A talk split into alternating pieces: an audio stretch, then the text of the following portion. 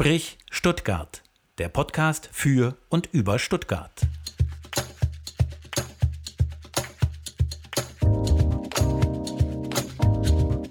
Sprich Stuttgart. Heute zu Gast Laura Halding-Hoppenheit. Sprich Stuttgart. Am Mikrofon Stefan Ferdinand und Linda Fricke. Herzlich willkommen zu einer neuen Folge von Sprich Stuttgart. Oft sind ja hier Gäste zu Gast, die Stuttgart nur von einem kurzen Besuch kennen. Heute aber haben wir eine Gästin, die ist eine echte Stuttgarter Koryphäe. Hallo, Laura Heiding-Hoppenheit. Schön, dass du da bist. Danke. Du bist zwar nicht in Stuttgart geboren, im Laufe der Jahre hast du aber mit Sicherheit eines geschafft. Wer an Stuttgart denkt, der denkt ganz oft auch an dich. Du stammst aus Rumänien, hast in Bukarest Kunstgeschichte und Archäologie studiert und kamst in den 70ern nach Hamburg, um dich im Rahmen eines Promotionsstipendiums weiterzubilden. Aber es kam ganz anders. Gemeinsam mit deinem damaligen Mann bist du nach Stuttgart gezogen. Dort hast du dein Engagement für die Schwulenszene begonnen und hast ab 1977 im Kings Club, dem ersten Szenelokal für Schwule in Stuttgart, gearbeitet. 1989 hast du diesen dann übernommen, genauso wie einige andere Lokalitäten in Stuttgart. Ja, zeitweise hast du sogar vier Lokale gleichzeitig geleitet. 1994 hast du dich erstmals für die rosa-lila Liste der Community für den Gemeinderat aufstellen lassen. Seit 2014 hast du dort einen Sitz inne. Deine Arbeit und dein vielfältiges Engagement, ja, das begeistert viele Stuttgarter. Liest man jetzt aber deine Vita, dann denkt man sich, wow, wie kann ein Mensch so vieles in ein Leben packen? Wir sind also gespannt, was du über dein Stuttgart und dein bewegtes Leben darin zu erzählen hast. Laura, wie würdest du die Stuttgarter in drei Adjektiven beschreiben? Die Stuttgarter ähm, kommunikativ, hilfsbereit und sehr ordentlich. ja, ordentlich, das sagt man den Schwaben ja oft nach. Spielst du da auf die Kehrwoche an? Ja, aber zum Glück gibt es sie nicht mehr. Jedenfalls nicht äh, in dem Umfeld, das du äh, kennst, oder gibt es meinst, gibt's generell? Du meinst also ich glaube, da wo ich wohne, nicht mehr. Ja. Weil wo ich nach Stuttgart gekommen bin, der Erste, was die Nachbarn gesagt haben, sie wissen schon, dass sie äh, immer fegen müssen. Und die so, ah oh Gott, mir gefallen die Blätter auf der Straße. Und, äh, und so war das. Aber äh, seit Jahren gibt das auf unserer Straße nicht mehr. Wo sonst gibt, weiß ich nicht. Du sagst, die Stuttgarter sind kommunikativ. Äh, woran machst du das fest? Ja, die Stuttgarter wollten immer, äh, waren sehr neugierig auf mich, auf mein Leben, ähm, haben gefragt, äh, äh du bist ja keine Deutsche. Ich sage, doch, doch, schon nach den Papieren schon. Und äh, die wollten wissen, äh, äh, wo die Kinder geboren sind und äh, was ich studiert habe. Also äh, die waren sehr äh, interessiert, aber positiv interessiert. Also. Mhm. Und das hat mir sehr gut gefallen. Ich habe mich gleich zu Hause gefühlt, muss ich ehrlich sagen. Dann eher in Hamburg oder vor allem in Stuttgart? In Stuttgart. In, in Stuttgart. Stuttgart. In Hamburg ähm, in Hamburg, ich kam mit äh, Erwartungen natürlich äh, als äh, Diplom-Kunsthistorikerin in Bukarest, erstmal im Westen. Ich habe gedacht, ähm, alle mussten sich überschlagen, mir rote Teppich aufs Rollen, ich wollte promovieren. alle so Illusionen und Träume, wenn man aus Osten kommt, erste Mal in die westliche Welt. Natürlich kein Mensch war interessiert, weil äh, erstmal konnte ich schon nicht Deutsch sprechen und dann äh, meine Diplom und meine Arbeit, die ich geschrieben habe zum Promovieren, liegt heute noch verstaubt in meine Regale, weil äh, ich hatte ganz andere Sorgen, mich ähm, äh, zu versorgen, zu existieren, zu überleben. Ich war in die Uni noch Deutsch zu lernen, also niemand hat Interesse an mich gezeigt außer die schwule Community. Die waren schon immer meine Freunde, die haben ganz andere Probleme gehabt, die waren diskriminiert, haben die gekämpft, um zu überleben. Und die haben sich um mich gekümmert. Und das hat uns natürlich noch mehr zusammengebracht, weil äh, sonst hat niemand Notiz von mir genommen. Und Hamburg war, muss ich ehrlich sagen, sehr distanziert und damals waren wenig äh, Migranten da und wir waren ein bisschen angeschaut, so wie exotische Vögel. Mhm. Jetzt hast du gesagt, äh, die Community hat dich angenommen, so wie du bist. Ähm, warum hast du dich für die Community interessiert? Äh, ich habe schon in Bukarest, die waren immer meine Freunde, in der Uni und äh, in die Gesellschaft in Bukarest war schwul nicht erlaubt, nicht verboten, aber es wurde nicht darüber geredet. Aber die haben repräsentiert unser Land über die Grenze, in Sport, in Ballett, in Kultur, in Musik und deswegen wurde alles ohne Worte toleriert und respektiert. Und wir haben äh, super Jahre gehabt, die ganze Studiumzeit. Wir haben Party gemacht, wir haben studiert, wir haben zusammen was unternommen. Es war meine Welt. Es waren Menschen, die unkompliziert waren die, und äh, die haben niemanden diskriminiert, weil die selber andere Probleme hatten. Und die haben mich wohlgefühlt. Es war immer meine Welt, ob ich schon immer dazu gehörte. Und dann in Hamburg natürlich gleich in der Uni die ersten Menschen, die mir geholfen haben, mir übersetzt haben, mir auf den Zettel geschrieben haben, wo ich eine Straße gesucht habe, waren natürlich die Schwulen, die in die Uni waren. Und ich habe mich gleich gefreut. Das war wie eine nach Hause kommen. Es war äh, eigentlich waren die einzigen, die sich um mich gekümmert haben, weil die gute Gesellschaft in Hamburg hat sich nicht um mich interessiert. Und äh, aus äh, Schreck und diese neue kapitalistische Welt habe ich geheiratet natürlich. Und statt zu promovieren, habe ich ein Kind promoviert, noch ein Kind promoviert und da war die Sache erledigt. und äh, mein Mann war Chefredakteur beim Burda Verlag. Natürlich was ganz Konservatives, Preußisches. Er war Deutscher aus Berlin. Er äh, hat versucht, mich zu erziehen. Wir sind nach Stuttgart umgezogen, wo er Chefredakteur äh, bei ein Zeitstück von Burda geworden ist. Und in Stuttgart war, ich hatte nur einen Gedanken, wo suche ich meine schwulen Freunde her? Mhm.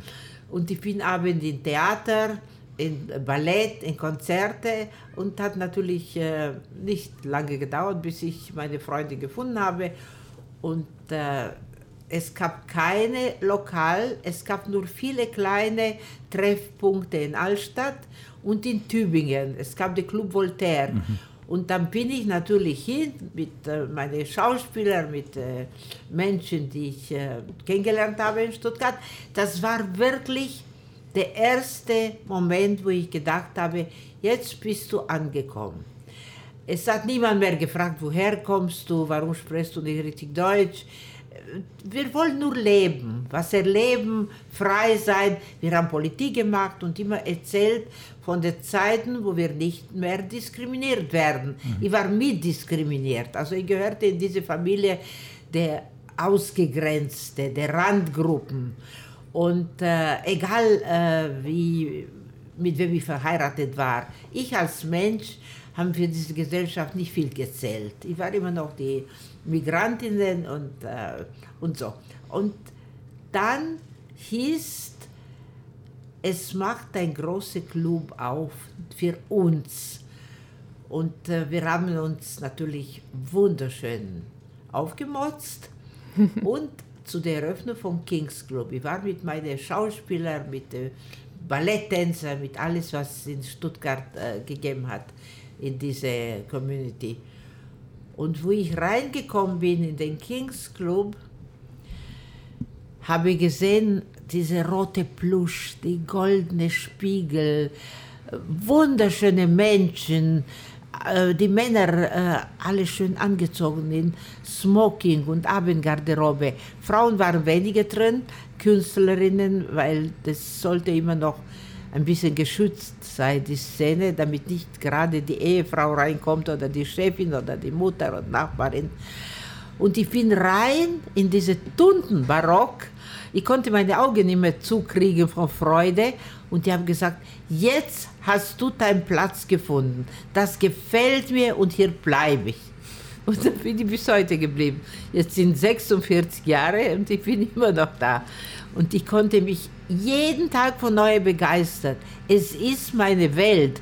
Es ist ein großes Glück zu sagen, du hast deinen Platz gefunden, du hast deine Welt gefunden, du bist mit den Menschen, die du liebst, zusammen und für die willst du was bewegen. Und natürlich am Anfang war Spaß. Ich habe erstmal äh, rumgetanzt, mich mit den Leuten unterhalten. Nach einem Jahr habe ich angefangen rumzujobben, dann richtig zu arbeiten. Dann hat natürlich meine damalige Ehemann äh, mich vor Alternative gestellt mhm. als äh, Ehefrau von einem Chefredakteur vom Burda Verlag, gehört sie nicht, jeden Tag sich rumzutreiben in der Subkultur. Und der hat gesagt, äh, also der Club, die Schwulen oder ich. Und dann habe ich gedacht, also die Entscheidung ist gleich gefallen, also der Club. Und äh, dann haben wir uns getrennt, die Kinder waren noch klein, drei, vier Jahre alt. Es ist ein bisschen dumm gelaufen, weil der ist weg, aber er hat auch das Geld mitgenommen. und ich stand von null und dann habe ich gedacht, das macht nichts. Aber die Freiheit kann man mit nichts bezahlen. Und dann habe ich in Kings Club richtig zu arbeiten. Und äh, es waren wunderbare Zeiten. Wir sind auch politisch geworden, mhm. weil äh, die Menschen waren sehr transaliert von Kontrolle, von Polizei, von Anzeigen. Da war der Paragraph noch da. Und äh, wenn äh, zwei Männer zusammen gewohnt haben und nicht äh, beweisen können, dass Wohngemeinschaft ist, da kam man in Gefängnis. Mhm. Und war der äh, berühmte, berüchtigte Schwulenparagraph. Genau, ne? der genau. Schwulenparagraph, der ja. hat bis 94. Ja. Und 94 ist das der muss man offiziell. Sich immer noch mal bewusst machen. So genau. lange ist das ja noch gar nicht her. Ja. Äh, genau, man muss denken und das mhm. in Deutschland. Und äh, dann haben wir angefangen, politisch zu diskutieren. Ich bin äh, sehr politisch geworden in diesem Kampf, weil ich habe gesehen, dass meine Freunde nach verprügelt werden, kamen verletzt in Kings Club, beklaut. Und niemand hat sich getraut, eine Anzeige zu machen, damit die Polizei nicht nach Hause kommt vor der, vor, und vor der Tür steht. Die Männer waren damals fast alle verheiratet und viele hatten auch Kinder. Also die müssen sich verstecken. Die können nicht Leben, diese Liebe und diese Gefühl der Freiheit.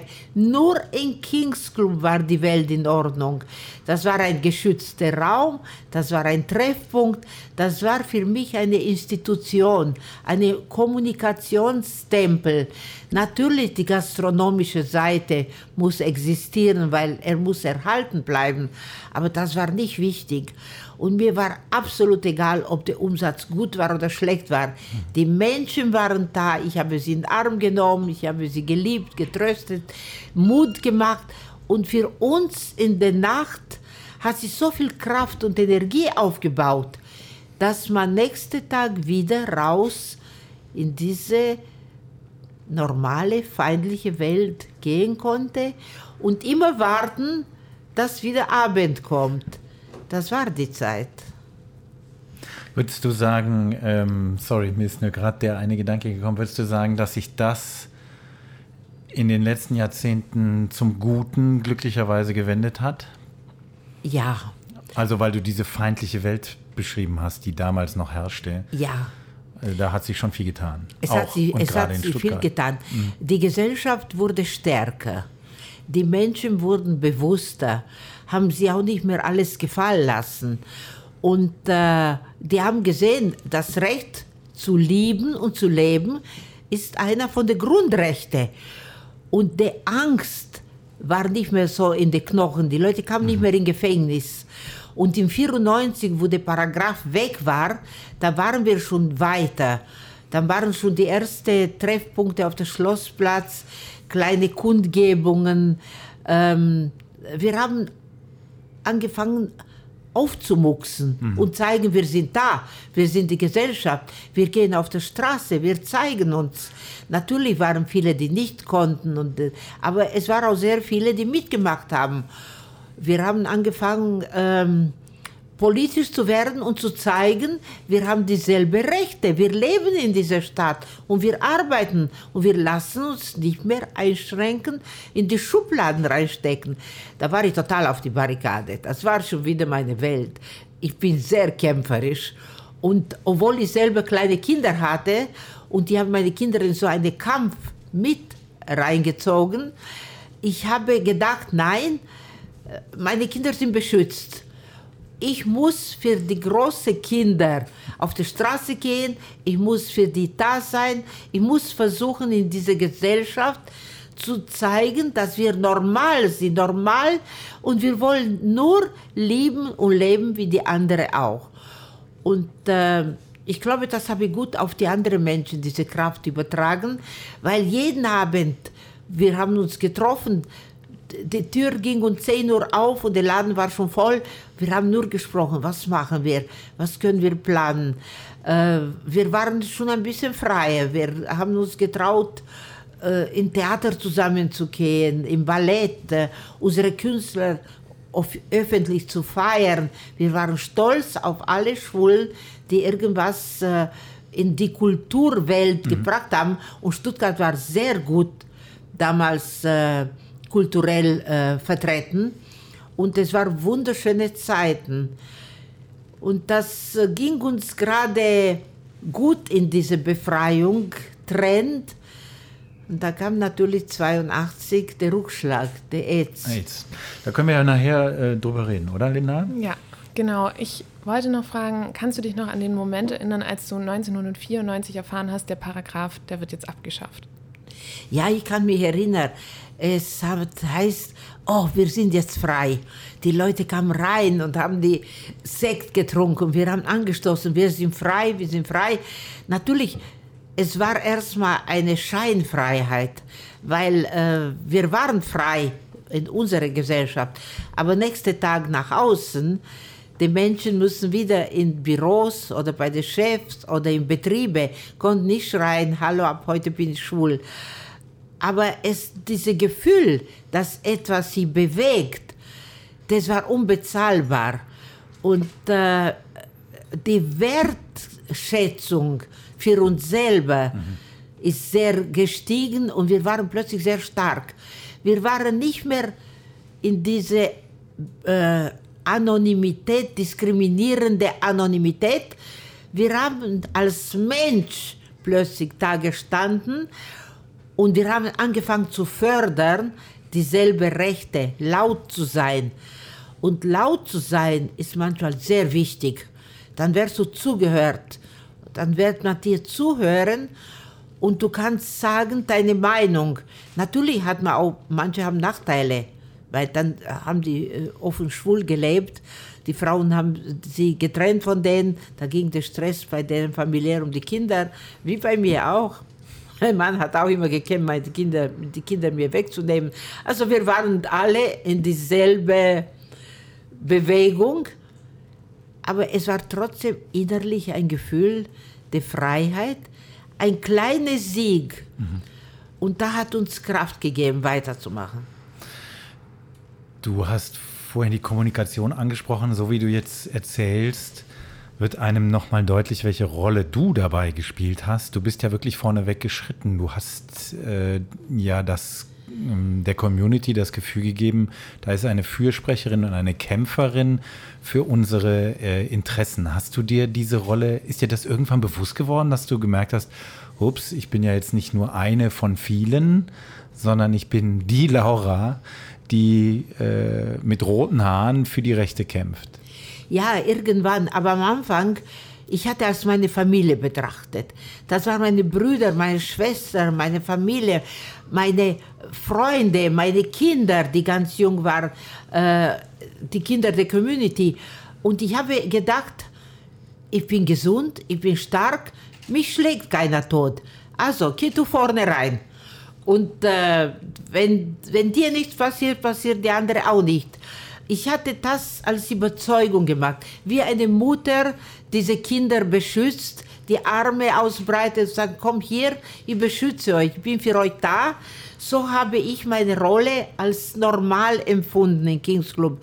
Erst irgendwann war mir bewusst, dass ich ähm, durch meine Stärke einen Weg bereite mhm. und auf diesem Weg die Community gehen wird und dann hat angefangen zu gehen.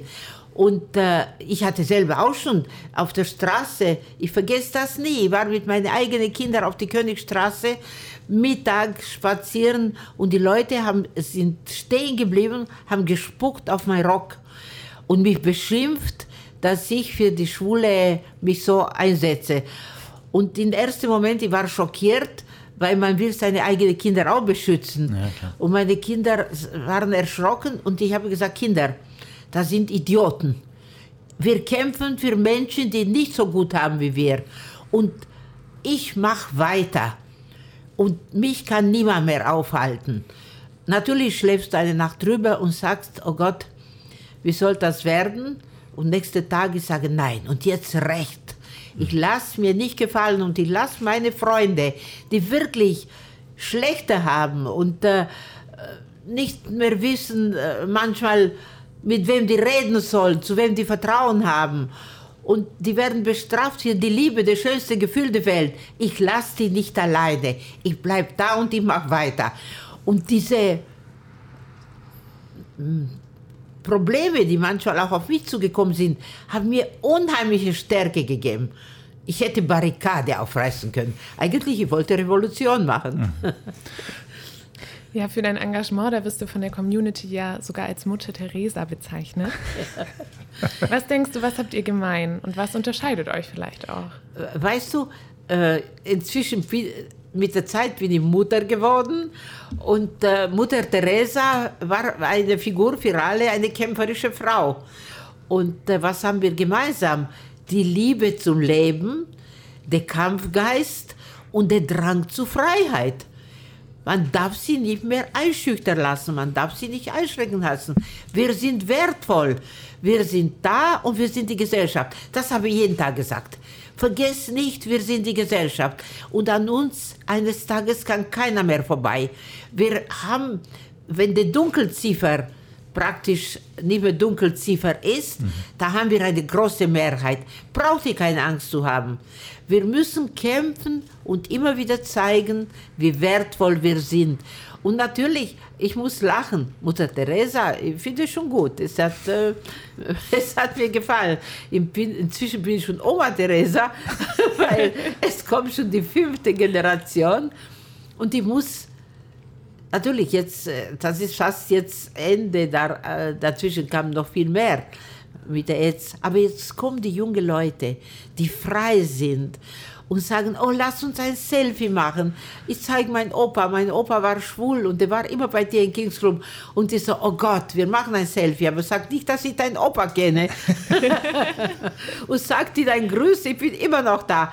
Und ich denke, ich bin so stolz, dass ich dieses Durchhaltevermögen hatte mhm. und diese Kraft, diese fast 46 Jahre zu kämpfen, Tag und Nacht. Ich war nie in Urlaub, ich war nie weg. Ich habe mich nur wohlgefühlt in diese große Familie. Es war wunderbar und es ist bis heute wunderbar. Und äh, ich finde, das, das ist ja unglaublich äh, bewegend, wenn du heute die Jungen siehst, die eine Freiheit nutzen können, für die du den Weg geebnet hast. Ja, und da bin ich stolz. Und ich sage, Kinder, das ist unsere Welt, das ist unser Zuhause. Sei stolz auf unsere Familie. Ich sage heute, ich habe für euch eine olympische Flamme angezündet. Trag sie weiter. Lass sie nicht auslöschen. Das ist unsere Freiheit, unsere Demokratie. Und dafür haben wir gekämpft. Und diese Flamme wird euch immer die Freiheit geben. Mhm. Und das ist eure Verantwortung. Ich lege das in eure Hände. Ich bin natürlich noch da. Aber eines Tages werde ich nicht mehr da sein. Macht bitte weiter für das, was wir gekämpft haben. Viele haben das Leben gelassen. Es darf nicht alles umsonst gewesen sein. Und viele Menschen verstehen das. Und sie sind stolz und kämpfen und kämpfen. Jetzt weiß ich wieder, warum wir diesen Podcast machen, weil wir nämlich in Sprich Stuttgart Persönlichkeiten vorstellen wollen, die in Stuttgart etwas bewegen. Dein, dein kämpferisches, äh, dein kämpferischer Aufruf jetzt gerade eben macht das nochmal deutlich. Du bist dann übrigens in einer Reihe, und ähm, das müssen wir kurz mal einschieben nach 20 Minuten, in einer, einer, Reihe von anderen Menschen, die wir hier schon zu Gast haben. Und es ist eine kleine Tradition in diesem Podcast, dass ich die alle, alle vorlese, weil sie sich alle, alle für uns Zeit genommen haben. Und das finde ich toll. Und außerdem wollen wir damit natürlich den anderen, die jetzt neu zuhören, auch sagen, hört mal bei den anderen Podcasts rein. Das lohnt sich nämlich auch. Wenn auch nicht alle, das kann ich verraten, ganz so kämpferisch äh, drauf sind wie du, Laura. Und deswegen freut mich, dass, dass wir heute zusammensitzen. Aber jetzt erstmal der Namensreigen.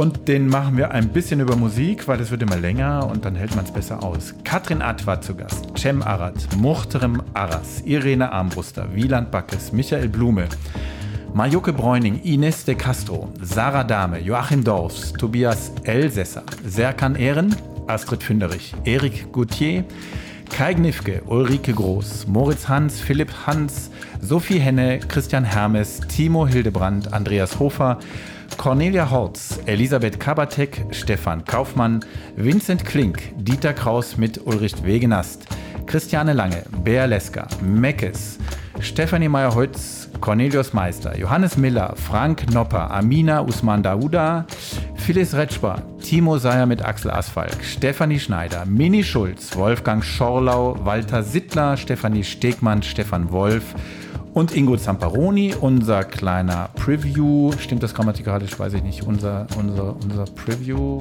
das Preview, der Preview, wie auch immer. Es werden zu Gast sein Rainer Pfisterer, Chantal Laboureur oder Colin Dinkelacker. So, das war der Namensreigen. Viele von denen kennst du, oder? Ich kenne fast alle persönlich, außer Ingo Zamparoni. Ja, der ist Und ja auch aus Hamburg, genau. Stolz, dass ich in dieser Reihe bin. Das sind wunderbare Menschen. Muchtere Maras war unsere Schirmherrin jetzt bei CSD-Empfang. Und ich bin ganz stolz auf diese Frau und ich liebe sie. Wir verstehen uns sehr gut, weil wir haben alle einen Migrationshintergrund.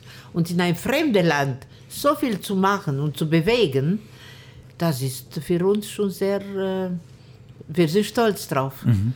Und unsere Kinder auch. Und das, das, gefällt mir. Sie ist eine starke Frau und äh, also es könnte mehr davon geben. Jetzt hast du schon deine Kinder angesprochen. Wie haben Sie denn die Phase erlebt? Und du hast gerade die Geschichte erzählt, wie ihr angesprochen würdet auf der Straße. Habt ihr das jemals zusammen aufgearbeitet, was euch da widerfahren ist tatsächlich? Ja, ich habe mit meinen Kindern das immer wieder äh, verarbeitet, äh, solche Momente. Und meine Kinder von ganz klein erzählt, dass alle Menschen gleich sind, egal wen man liebt. Liebe ist was Schönes und es gibt Menschen, die das nicht verstehen und nicht akzeptieren. Und auf die können wir nicht Rücksicht nehmen. Wir müssen frei sein. Ich habe meine Kinder immer wieder gesagt, die Menschen, die in Kings Club sind, meine Kinder waren schon öfters in Kings Club, die haben, am Anfang haben wir selber noch geputzt und aufgeräumt und, äh, und äh, war wunderbar. Und der, die Kinder wussten, war ein Begriff für die dass da Männer Männer lieben und für die war normal. Für meine Kinder ist alles normal.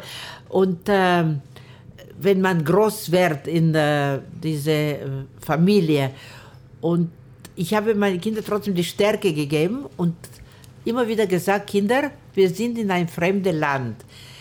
Unsere einzige Waffe ist zu lernen, wissen, was wir in unseren Kopf reinpasst, kann uns niemand wegnehmen und lernt bitte, damit werdet ihr einen guten Platz euch erobert, durch Arbeit, durch Lernen, durch Wissen. Und dann kann niemand mehr euch diskriminieren. Und das haben die verstanden. Meine Kinder haben super gelernt, die haben beide studiert, weil die, ich habe, wir haben gewusst, wir haben nichts, wir haben auch kein Geld, wir haben nichts, wir haben nur unsere Kraft und unseren Kopf. Und was wir äh, an Wissen anhäufen, das bleibt bei uns. Mhm. Sonst kannst du alles verlieren. Wie und alt sind haben, die, die Kinder? Wie alt sind die? Die Kinder sind jetzt schon äh, Mitte 40. Mhm. Und äh, die sind in diesem Kampf groß geworden und die haben äh, diese Solidarität. Die haben gesagt, warum muss man die Menschen verprügeln? Ich sage, das muss man nicht. Eben, das ist das Problem. Die Menschen versuchen man zu erniedrigen, zu verprügeln. Alle Menschen sind gleich. Und einmal kam mein Sohn nach Hause, ich glaube, der war sieben Jahre, und sagt, Mama, heute habe ich in die Klasse alle auf Maul gehauen, weil die haben gesagt, wir sind schwul. Und ich habe gesagt, gut, pädagogisch ist nicht so einwandfrei, aber wenn die Leute uns diskriminieren, immer ein aufs Maul. Und da waren meine Kinder zufrieden. Und es war nie wieder ein Problem. Und die Eltern, was mir heute gefällt, viele Eltern, die damals äh, gesagt haben, ah, zu euch kann man die Kinder nicht mehr lassen und so, kommen die, sind Jahre danach in Kings Club zu mir gekommen, die Mütter haben mich in den Arm genommen, haben gesagt, Sie sind eine bessere Mutter. Unsere Kinder sind schwul und Sie haben deren ein Zuhause gebeten. Mein Mann hat nicht akzeptiert und das Kind ist von zu Hause weg. Und das freut mich, weil die Menschen heute denken anderes. Und ich habe ganz viele ältere Paare, die zu mir heute kommen, damals, wo die Kinder in die Werkschule zusammen waren, und sagen, sie haben recht gehabt und sie haben Mut gehabt, wo wir selber nicht den Mut hatten. Und äh, ich, finde, ich finde wunderbar, es ist für mich ein Dankeschön für das, dass ich auch einstecken musste. Aber wo ich unbedingt erwähnen möchte, in 82, wo der AIDS kam, mhm. da haben wir zehn Jahre rückwärts wieder gehen müssen. Da waren wir wieder für alles schuld. Und da sind die, ist die Community zerbrochen, praktisch an wieder eine extreme Diskriminierung. Der Schmerz war extrem. Man hat Freunde verloren. Wir waren jeden Tag, jede Woche zu zwei, drei Beerdigungen. Die Menschen waren wahrscheinlich lange krank, aber früher sind sie gestorben. Herzversagen, Lungenembolie. Aber in dem Moment, wo das Wort AIDS kam, mhm. sind die zu Tests gerannt und die haben gewusst, das sind positiv.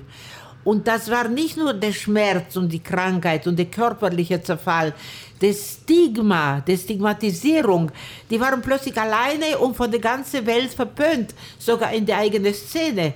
Ich musste mich wieder stark positionieren und in meinen Club und sagen, pass mal auf, hier haben Prioritäten die AIDS-Kranke. Und wenn euch nicht gefällt, die Gesunde, könnt ihr woanders hingehen. Die Kranke bleiben bei mir. Und es war unglaublich. Ich musste Menschen in den Arm nehmen und natürlich ich konnte nicht sagen, du lebst ewig, weil die waren am Ende. Aber ich habe gesagt, du bist wertvoll. Ich lasse dich nicht auf Virus reduzieren. Du bist ein Mensch und du hast immer noch deine Ehre. Aber es waren Momente, dass ich, ich glaube, ich konnte das physisch heute und seelisch nicht normal überleben. Die sind im Katharinenhospital in der elendig gestorben, alleine, von Familie verlassen, von Freund verlassen. Der Einzige, wo immer äh, Halt gegeben hat bis zum Schluss, war ich. Die Ärzte haben nach mir gerufen, ich soll nachts rüberkommen. Und die haben die in den Arm genommen und ein Mensch, der zwei Meter groß war und stark, plötzlich war wie ein Stück Elend im Bett. Und dann war sein Ende und er hat gewusst, dass Ende ist und wollte sich noch verabschieden. Und es waren Momente, wo ich denke, nein, nein, nein, das hast du nicht überlebt. Und dann ging ich wieder zurück in Kings Club und die musste kämpfen gegen die anderen Idioten, die auch schwul war, aber die gesagt haben, hier infiziert man sich. Dann habe ich gesagt, guck mal, ich trinke jetzt aus dem Glas von einem positiven, ein AIDS-Kranke und ich bin immer noch da dick und fett. Bitte, du weißt genau, bist du aufgeklärt, wie man sich infiziert. Und irgendwann haben sie die Selbsthilfegruppe gegründet, aber der Schmerz war extrem. Eltern haben Kinder verloren. Ein Kind zu verlieren, ein HIV, an den Nachbar zu erzählen, dass das Kind gestorben ist an HIV, das Stigma dazu und der Schmerz, das waren Sachen, die ich gedacht habe, wir bewältigen das nicht mehr. Hm. Und äh, es ist, äh, es hat sich langsam, langsam wieder stabilisiert, aber es hat Jahre gedauert. Und natürlich durch die vielen Medikamente, Gott sei Dank, und die, dann bin ich, dann bin ich extrem politisch geworden. Dann habe ich gesagt, jetzt bis hier und nicht mehr weiter. Die Menschen darf man nicht diskriminieren wegen dieser Krankheit. Und äh, das sind Sachen, die ich nie wieder vergessen werde. Ich weiß nicht, was noch schlimmer sein kann Corona hat mich nicht erschrocken. Corona ist ein schlimmer Virus und die Menschen müssen aufpassen. Aber das ist nicht Stigma. Mhm. Aber wenn du krank bist und noch stigmatisiert bist und heißt, ja, du stirbst jetzt, aber du selber Schuld hast, dann ist extrem. Wenn du nicht mehr weißt, wie viele Tage du hast und wirst von alle verlassen. Die Mütter haben die Kinder verlassen, wollten die Krankenhaus nicht mehr besuchen, weil die weil Kinder haben Schande ja. über die Familie ja, gefragt. Und es waren Momente, wo ich gedacht habe, nein, das ist nicht unsere Welt, das ist nicht unsere Gesellschaft. Und äh, man kann sich das eigentlich kaum kaum vorstellen. Das ist kaum also, vorstellbar, also, das ja. ist kaum vorstellbar. Ja. Ich, so ein bisschen, es war ja jetzt Jahrestag 2022 und 82, du hast es ja gesagt. Da gab es auch viele Dokumentationen. Ich habe das mir auch angeguckt, weil das, weil das damals eine Stimmung war, die man auch schon wieder verdrängt hat. Das kam mit Corona ja. schon so ein bisschen wieder hoch, ja. als zum Beispiel äh, Chinesen äh, stigmatisiert ja. wurden. Ja, das fand ich ganz äh, äh, bedrohlich interessant sozusagen. Wie kann man nur auf die Idee kommen, dass irgendwelche Menschen, die hier einfach in der S-Bahn fahren oder was, plötzlich schuld sein sollen an, so an, an, an, die, an diesem Virus? Aber das ist, war, ist annähernd nicht so schlimm wie das, was du jetzt beschrieben hast, ja, weil da ging es ja wirklich um die Existenz. Es ging um die Existenz und niemand durfte sagen, mhm. sonst hat seinen Job verloren. In meinen Lokale, ich hatte vier Lokale damals, haben die 19 oder 20 Mann Personal von der Tischjockey bis zu der Türsteher waren alle infiziert und sind alle gestorben. Alle. Und ich habe zu alle gesagt, ihr bleibt bei mir und arbeitet so lange, wie euer Körper euch erlaubt. Bleibt nicht alleine zu Hause, sonst stirbt ihr. Die anderen haben nicht gewusst. Die haben sich manchmal gefragt, warum kommt er schon wieder nicht? Warum, wenn ich Abend aufgemacht habe, da manchmal haben drei, vier gefällt. Ich habe immer gearbeitet. Die haben gesagt, dem fühlt sich nicht wohl. Und irgendwann haben sie die Menschen selber geoutet und dann haben die andere Personal gesehen, man muss solidarisch sein, jeder kann das treffen. Und, äh, aber es war schlimme, schlimme Momente, weil krank zu sein und niemand sagen zu können und auch wenn du sagst, du wirst diskriminiert, statt jemand dich in den Arm nimmt und sagt, du bist trotzdem ein Mensch, äh, der Virus ist nicht... Äh, be beherrscht dein Leben, mhm. aber du endest dich nicht, er endet dich nicht. Ähm, Und du hattest nie Angst? Du hattest nie Angst? Nein, ich hatte nie Angst. Ich habe nie Angst, nie. Ich habe nie Angst. Und der Liebe zu meinen Freunden, zu meiner Familie, hat mir so eine Stärke gegeben. Ich habe nie im Leben Angst von irgendwas gehabt, außer dass die Menschen sterben und diskriminiert werden und die menschliche Würde verlieren. Und vor dem Tod noch unwürdig zu sterben, das ist was Furchtbares. Ich hatte im Leben noch nie meine Grippe. Ich bin rumänisch robust und mich kann nichts umhauen. Hattest du auch nie, nie Sorge vor der Verantwortung? Du warst ja nicht nur die Mutter, du warst, du warst ja auch Arbeitgeberin. Mit dem Kings Club hast du allen ein Zuhause gegeben, auch den AIDS-Kranken. Hat sich das manchmal erdrückt? äh, ich hatte Angst, ich habe nur Angst, dass die Lokale kaputt gehen und ich deren Zuhause wegnehme. Die Menschen, die wirklich nur einen Treffpunkt hatten, nur eine richtige Zuhause und die wollte das nicht gefährden durch nichts und das war immer meine Angst. Kannst du halten, kannst du nicht. Ich bin der tiefste Tal gegangen, um das zu überleben. Ich hatte Kredite über Kredite. Ich hatte, äh, ich sage es jetzt ehrlich, äh, die Banken haben mir Kredite gegeben, weil damals war leichter. Und jedes Mal war die Frage, haben Sie was Eigenes? Ich wollte sagen, natürlich nicht, sonst wäre ich da schon wieder. Aber äh, ich konnte irgendwie, irgendwie in diesen 46 Jahren konnte auch alles zurückzahlen. Aber ich hatte gesagt, nein, es ist scheißegal die Läden müssen weitergehen und äh, die Menschen man können nicht vor geschlossenen Türen stehen. Das ist deren Zuhause.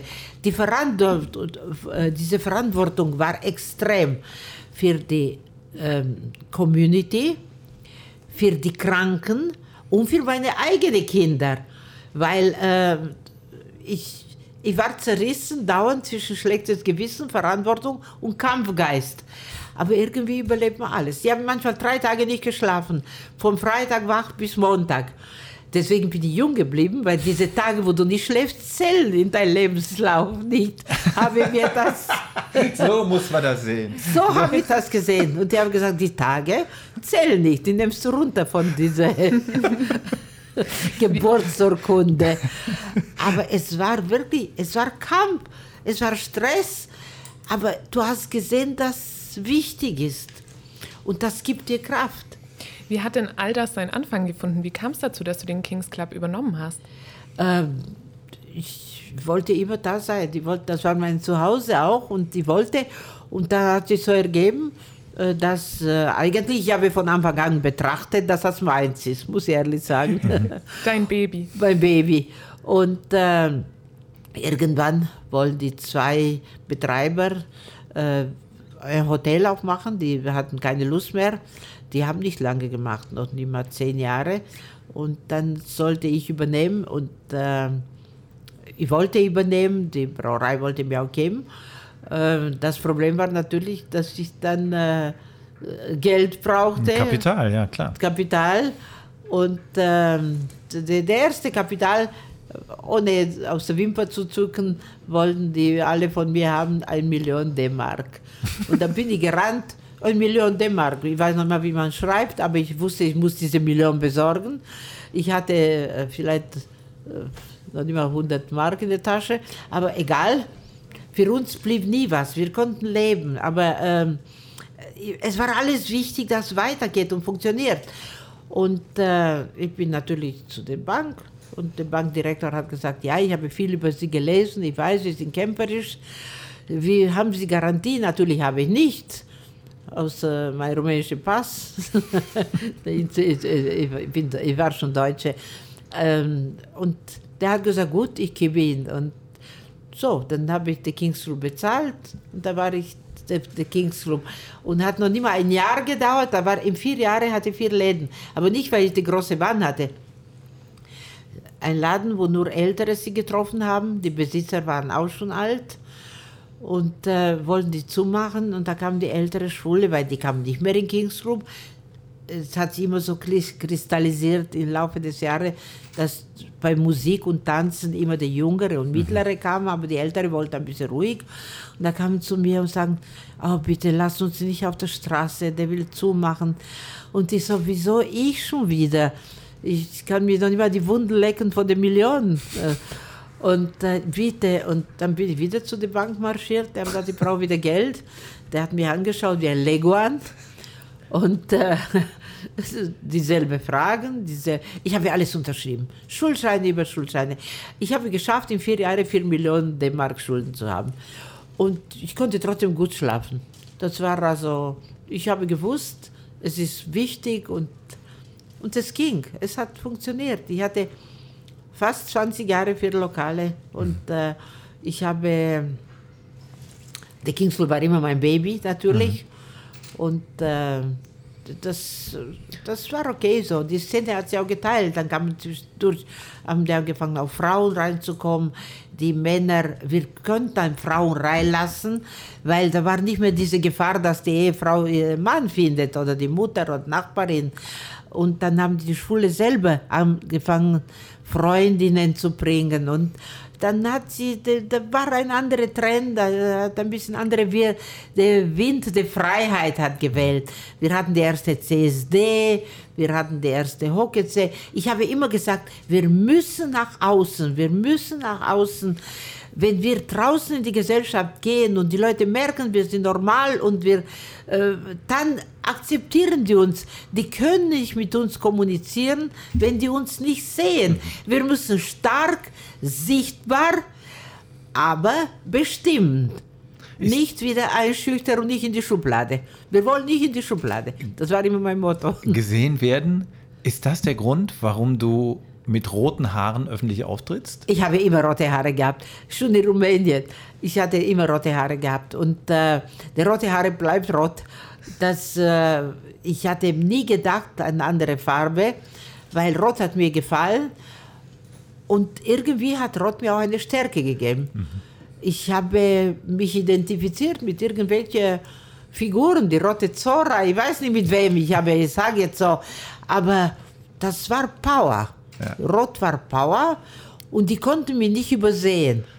Und ich war da, ich bin vorne marschiert und dann habe ich gesagt so, aber ich war schon in Rumänien rot. Wir dürfen uns natürlich nicht die Haare färben in Rumänien, aber äh, man konnte ein paar Strähnen machen und jeden Tag war eine Strähne mehr und dann irgendwann warst du rot. Wer das sehen möchte, kann das tun auf www.stuttgart.de. Da kann ich nämlich bei der Gelegenheit gleich die Menschen noch vorstellen, die hier auch im Raum sind und dann klären wir, in welchem Raum wir überhaupt sind. Die Tabea Günzler macht nämlich die Fotos für uns, auch von dir und deinen roten Haaren und einer wunderbaren Nietenjacke, reden wir gleich noch drüber.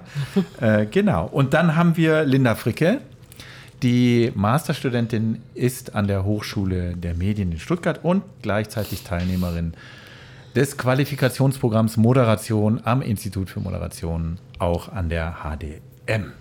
Und im selben Zug möchte ich auch den Papa von Sprich Stuttgart vorstellen, Stefan Ferdinand. Er ist Professor an der Hochschule der Medien für Journalistik und der Direktor vom IMO, des Instituts für Moderation. Toll. Ganz genau, ja, so ist das. Und ähm, ein fester Bestandteil dieses Podcasts ist nämlich auch dieses hier. Sprich Stuttgart. Ortsbeschreibung. Und da bitten wir Laura immer unseren Gast, unsere Gästin in diesem Fall, zu beschreiben, wo wir sind. Jetzt musst du mal hier dir vorstellen, äh, die Hörerinnen und Hörer machen die Augen zu und lauschen deiner Bildbeschreibung. Wo sind wir? Also gut, wir sind hier in Toms Bar, eine kleine schwule Bar, die den Namen von Tom auf Finnland trägt. Es gibt nur ein Toms Bar in Berlin und hier. Da wurde extra genehmigt, äh, dass ich den Namen trage, weil der Name beschützt ist, von der Lebensgefährte von Tom. Tom auf Finnland war eine Galeonfigur für die schwule Bewegung. War eine hübsche, große Mann, der Leder trug. Leder war sein Fetisch. Der kam aus Finnland. Der hat gelebt in Amerika. Er war auch in Berlin. Und er ist in 91 an HIV gestorben. Und die ganze Schwulen haben ihn geliebt, die Lederszene, die Fetischszene, weil er groß, hübsch war und Leder, Leder gibt die Männer, viele Männer eine Stärke, eine Sicherheit, eine Präsenz nach außen. Und hier, hier natürlich in Toms Bar, ich wollte als Liebe zu diesem Tom seine Figur wieder äh, bringen, auch nach Stuttgart und äh, zeigen, dass äh, wir unsere Galeonfiguren auch haben. Äh, und äh, deswegen habe ich gesagt, diese kleine Lokal soll Toms Bar heißen. Auf die Wände sind Bilder von Tom auf Finnland und ähm, die Männer, die hier kommen, kommen natürlich viele in Leder oder Fe- Fetisch oder Uniform, aber es kommen auch andere Menschen hier. Es kommen auch Frauen mit Louis Vuitton-Tasche, es kommt auch ältere Frauen mit Botox im Gesicht, es kommt Mütter, Freundinnen, Schauspieler, Künstler. Es trifft sie alles hier. Und äh, ich finde schön, dass äh, die Welt offen ist. Ich liebe diese Bar, weil ähm, es gibt die Möglichkeit, die Kommunikation, die Wiederbelebung einer Galeonfigur. Wir haben viele Galeonfiguren gehabt. Freddie Mercury. Das wollte ich gerade sagen, wenn ich nämlich Tom, der steht hier in der Ecke als Pappfigur, Ja. leb, überlebensgroß. Ich glaube, Ja. so groß war er Ja. dann nicht, aber überlebensgroß. Wenn man flüchtig vorbeigeht, denkt man zuerst, hups, das ist Freddie Mercury, oder? Genau. Also Freddie Mercury war damals im Kings Club auch. Aha. Und äh, er war, ich habe ihn selber an der Bar bedient. Äh, der Freddie Mercury war ein bildhübscher Mann, ruhig. Äh, der, der war damals natürlich, äh, wir haben alle gewusst, er ist Sänger, der kam aus München, manchmal mit Er Barbara. Valentin, Ja, weil der hat in München viel gelebt. Und, äh, aber damals waren die Menschen respektvoller. Wir hatten viele Prominente im Kings Club.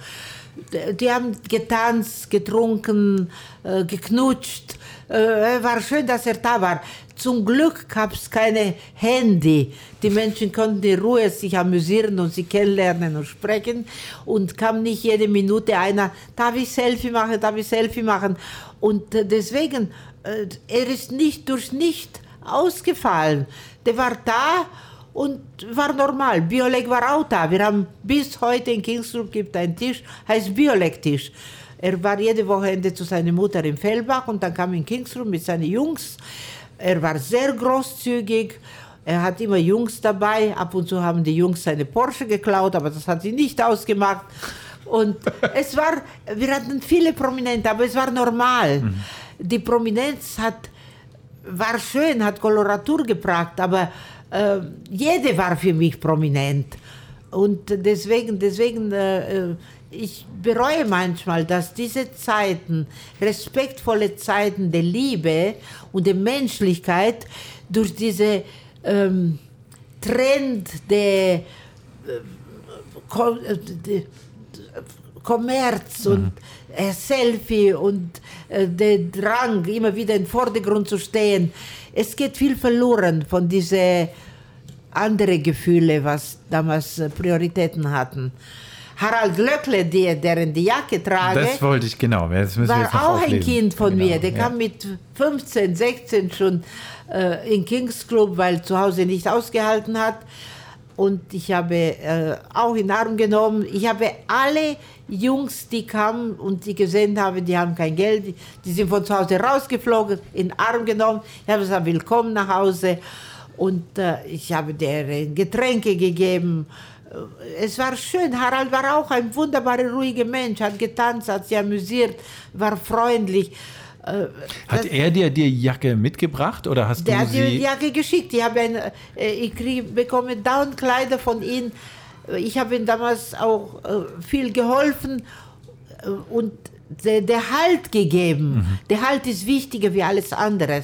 Die Liebe, der Halt. Und äh, er äh, lädt mich immer bei seiner Veranstaltung ein. Heute ist er groß. Ich bin stolz auf ihn, ich bin stolz auf alle. Ob einer groß ist oder nicht so groß geworden, trotzdem, ich bin stolz. Die Menschen leben, die sind gesund. Jeder versucht, sich in Gesellschaft zu kämpfen und einen Platz zu erobern und ich trage gerne seine Kleider. Er schickt mir was oder wir treffen uns. Und äh, ich bin immer noch geblieben seine Mutter. Und äh, äh, ich liebe ihn und ihn zu Ehre trage ich auch heute, weil er freut sich und er macht aus jeder Frau eine Prinzessin. Er macht uns auch schlank und jung. Also muss man dankbar sein. Also man muss wirklich sagen, geht bitte auf www.sprichstuttgart.de und guckt euch die Jacke an. Die ist wirklich grandios. Ich finde sie, also man kann, man kann kaum beschreiben. Oder Linda, versuchst du mal, du bist mehr vielleicht, äh, weiß ich nicht, ähm, ich würde sagen, es ist auf eine Art eine klassische Lederjacke und dann durch die Accessoires eben genau das nicht. Nämlich. Super. ja, genau, das stimmt. Mit Nieten und mhm. ja. Genau. Es ist eine Mischung zwischen Harald Glöckle und Tom auf Finnland.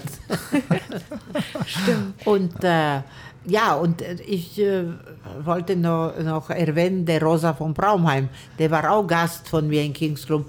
Und der Rosa äh, hat natürlich äh, schon damals vor 40 Jahren sie getraut, Bücher zu schreiben, dass nicht der Homosexuelle ist pervers, sogar die Gesellschaft hat Filme gedreht.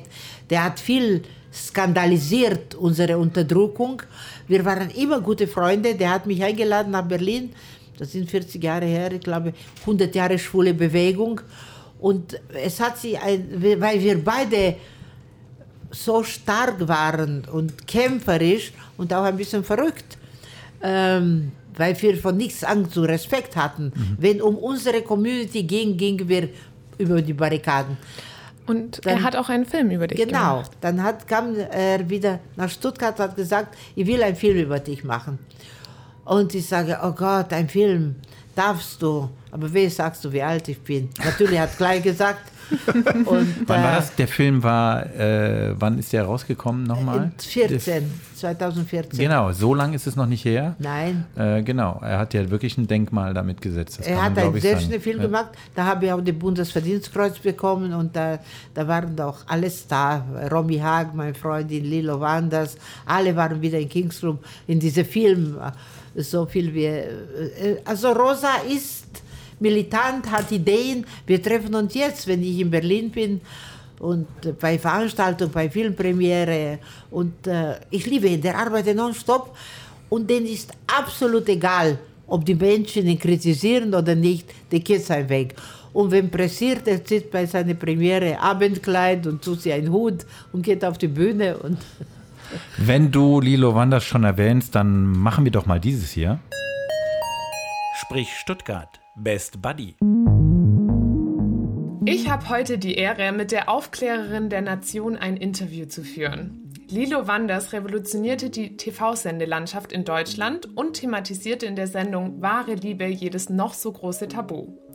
Es wird heute allerdings weniger um das Thema Sex gehen, wobei das vielleicht auch, sondern um eine von Lilo Wanders Weggefährtinnen und vor allem Freundin. Gemeinsam haben sie sogar in einem Film mitgespielt, der über unsere Podcast-Gästin handelt. Als ihr Best Buddy ist Lilo Wanders also bestens geeignet.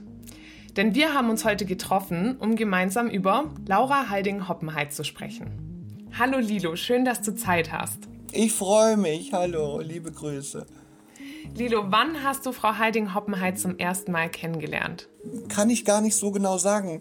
Ähm, also, ich war, es muss Mitte der 80er Jahre gewesen sein, in Stuttgart zu einem Auftritt oder mehreren, ich weiß es gar nicht mehr so genau, es ist eben wirklich sehr lange her, und war in einem in ihrer Läden. Ich glaube, damals hatte sie ein Café, also es muss tagsüber gewesen sein. Und ich war damals, bin, wenn ich privat unterwegs bin, eigentlich immer sehr schüchtern. Ich bin da also versucht, ganz unauffällig reinzugehen und habe dann Kaffee getrunken, wenn ich mich recht erinnere. Und viele Jahre später, das war schon nach 2000, habe ich äh, mein Soloprogramm in Stuttgart gespielt. Und da kam Laura in die Garderobe und brachte mir ihr Lieblingsparfum mit und sagte, wir müssen uns endlich kennenlernen. Und äh, war sofort Liebe auf den ersten Blick von beiden Seiten. Obwohl sie hatte mich eben schon im Visier. Und dann haben wir ganz viel gequatscht und geredet und uns gleich sehr vertraulich unterhalten. Und sie sagte, ich weiß genau, du warst damals bei mir im Laden. Hat sie mich also wahrgenommen, obwohl ich versucht habe, da ganz unauffällig zu sitzen. So, und mit dieser, diesem Treffen begann dann wirklich eine große Liebe. Und wir haben ein paar Gemeinsamkeiten auch festgestellt. Also wir sind beide natürlich Menschen, die an Magisches glauben. Und sie ist einfach eine weiße Hexe, was sie ja auch von sich selber sagt. Wir sind beide Jungfrau Aszendent Skorpion. Sie hat im August Geburtstag und ich im September. Das war auch eine Verbindung. Also wir haben schnell Ähnlichkeiten auch entdeckt. Wobei ich mir von ihrer Art zu sein und zu leben eigentlich viel abgucken müsste und könnte und sollte, weil Laura hat vor nichts Angst. Das ist ganz toll. Die setzt durch, was sie für richtig hält und das führt ja auch immer zu Erfolg.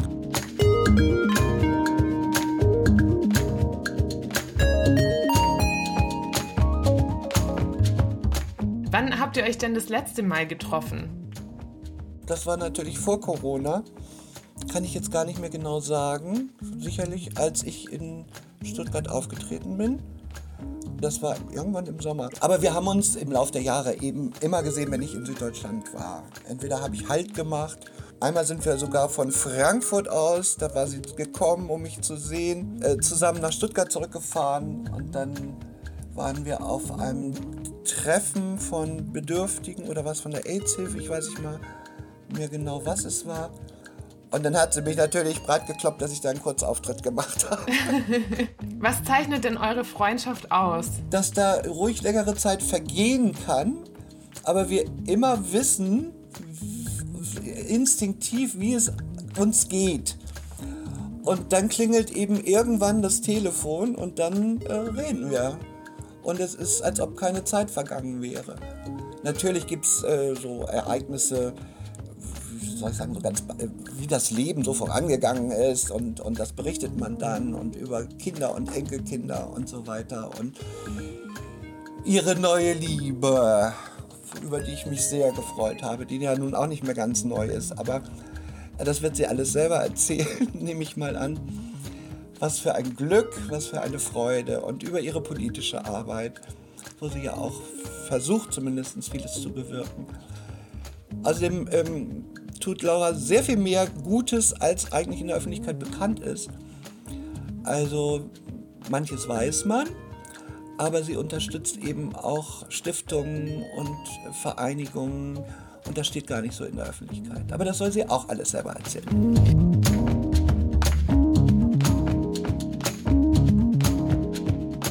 Was würde denn in Stuttgart besonders fehlen, wenn es Frau Heiding-Hoppenheit nicht geben würde? Farbe.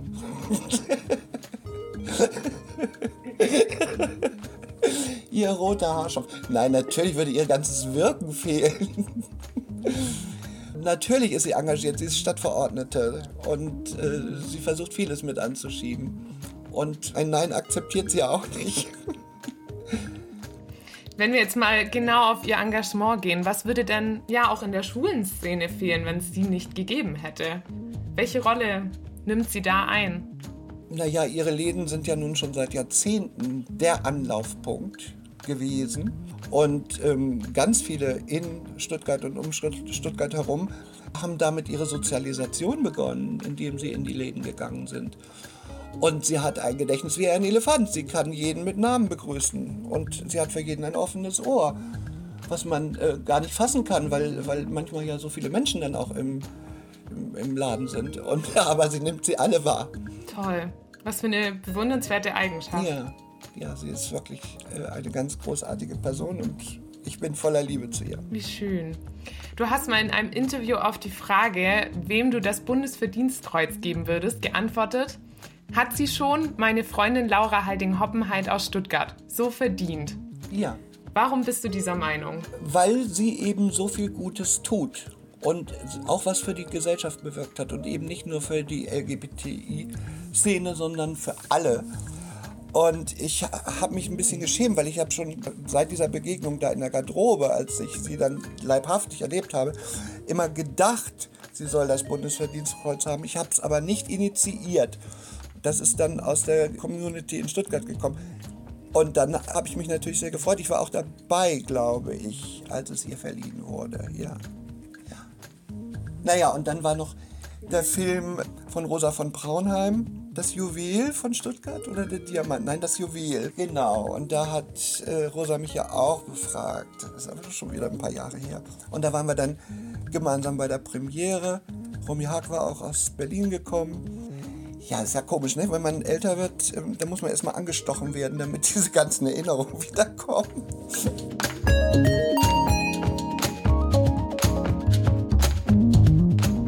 Was würdest du noch gemeinsam gerne mit Frau Heiding-Hoppenheit erleben? Na, immer wieder diese Begegnungen, die stattfinden, ohne dass wir einen Plan haben, so jetzt reden wir über dies oder das, sondern es passiert einfach.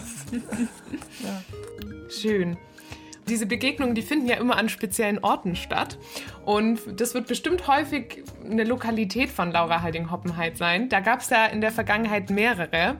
Welche davon ist deine Lieblingslokalität? Wo warst du am liebsten? Ah, ich weiß gar nicht mehr. Hieß es einfach nur Lauras? Der Laden ist leider zu. Das war Diskothek abends und tagsüber Kaffee und man konnte draußen sitzen. Da haben wir uns oft gesehen und dann habe ich da draußen auf der, auf der Terrasse auch nachts gesessen. Und da gehen wir essen. Ja. Und sie mag kein heißes Essen, es muss kalt sein. Also sie lässt auch warmes Essen erkalten, ja. Hast du dann deins auch erkalten lassen? Oder hast du, habt ihr immer zeitversetzt gegessen? Ja, so quasi zeitversetzt, ja. Witzig, okay. Und Laura gibt unglaublich Trinkgeld. Das ist wirklich, also die hinterlässt eine Schneise von Trinkgeld, wenn sie irgendwas unternimmt. Das ist so, so liebenswürdig, weil sie, da, und natürlich kennen sie auch alle alle die Bedienungen in den Cafés oder in den Restaurants und ähm, freuen sich, dass sie da ist. Also nicht nur wegen des Geldes, sondern einfach, weil sie äh, etwas sehr Spezielles ausströmt und eben dieses äh, jeden Menschen wahrnehmen. Ja. Und sie lässt sich nicht mal Quittungen ausstellen, wenn sie einen einlädt oder fürs Taxi oder so. Das ist wirklich, also sie strömt über. Wie würdest du Laura Heiding-Hoppenheit mit drei Adjektiven beschreiben? Spirituell, warmherzig und energisch. Wir haben viel über Emotionen gesprochen, Lilo und ich, denn die löst du in deinen Weggefährtinnen aus. Wie geht's dir jetzt, nachdem du das Best Buddy Interview gehört hast, Laura? Oh, ich finde es so schön, das ist so eine Überraschung. Ich liebe Lilo. Und wie habt ihr das hingekriegt? Also unglaublich. Ja, wir haben auch magische Kräfte. toll, also finde toll. Ich habe noch zu Hause ihre rote Sessel, wo sie in wahre Liebe in ihrer Sendung im Fernsehen gesessen hat. Wow. Sie hat damals gesteigert, wo sie nicht mehr war, für einen guten Zweck, für ein Kinderprojekt. Und ich habe ihn gesteigert und ich habe ihn noch zu Hause. Und wenn sie bei mir ist, setzt sie in diese Sessel. Das ist mein Königssessel. Und äh, ich liebe Lilo. Und äh, sie war schon bei vielen CSD mit uns auf dem Wagen und in Kings Club. Also wunderbarer Mensch und äh, ja, also unkompliziert. Und ich finde, ich, das ist so eine Überraschung. sie hat nichts verraten. Wir haben vor einer Woche, ich glaube, telefoniert und sie hat nichts verraten. Also das, Eine äh, gute Geheimnisträgerin. Eine gute Geheimnisträgerin. Ja, das ist richtig. Das muss ich, aber das Kompliment müssen wir wirklich der Linda machen, weil die hat es tatsächlich geschafft, Lilo zu überzeugen. Ähm, das Es Gespräch. war auch nicht schwer. Also wenn man deinen Namen fallen lässt, dann, dann ist man gleich dabei. Ich muss euch ein Kompliment machen an beide. Ihr seid unheimlich dokumentiert. Ich bin erschrocken.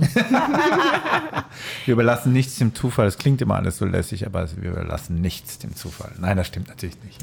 Du hast vorhin kurz geschmunzelt, als Lilo erzählt hat, wie ihr da am Gehsteig saßt und eure Gespräche geführt habt. Kannst du dich da noch erinnern, was damals so, ja, was damals in euren Köpfen herumging?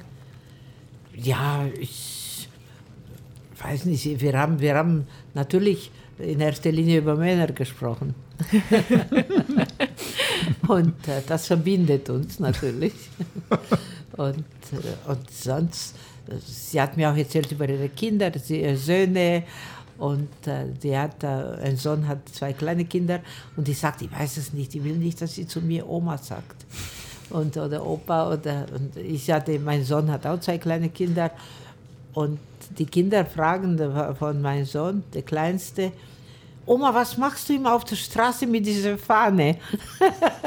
der hat bei CSD gesehen und äh, ich habe gesagt, äh, ja, ich muss auf der Straße kämpfen. Und wenn ich nicht mehr auf der Straße bin, dann lieben sie die Menschen alle. Dann äh, ist die Welt wieder in Ordnung. Aber es dauert noch lange. Hast du kein Problem damit, wenn sie dich Oma nennen? Nein, habe ich nicht. Weil diese Enkelkinder, die dürfen alles. Ich habe auch am Anfang gedacht, oh Gott, jetzt bist du Oma. Aber jetzt finden wir schon so Oma für so viele Generationen. Leben die hier in Stuttgart Nein, eigentlich? nein, Die leben äh, bei Köln. Meine Tochter lebt in der Schweiz und mein Sohn bei Köln. Also zum Glück nicht, sonst werden die mich kontrollieren. Du lässt dich nicht kontrollieren. Mach Das mal langsamer oder was würdest du zu hören bekommen? Genau, die- genau. Ja. Mama arbeitet nicht so viel. Sag halt euren Mund.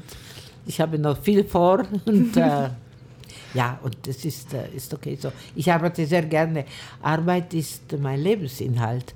Das ist eine Gottes Geschenk zu sagen, ich mache das, was ich liebe. Ich arbeite das, was ich liebe. Deswegen kann ich kreativ sein, kann ich äh, viel Energie aufbringen. Mir ist nie was zu viel. Ich konnte nicht in einem Büro arbeiten, zum Beispiel. Ich wollte auch nicht in einem Museum arbeiten, zwischen die Mäuse und äh, Karton und äh, äh, Bilder. Äh, ich, mach, ich arbeite gerne mit Menschen und in meinem Lokal und äh, auf der Straße. Und ich habe, Lilo hat richtig gesagt, ich habe viele Projekte. Ich äh, bin, äh, ich, helfe die Obdachlosen unter die Paulinenbrücke. Ich äh, helfe Mütter, alleinerziehende Mütter mit Kindern.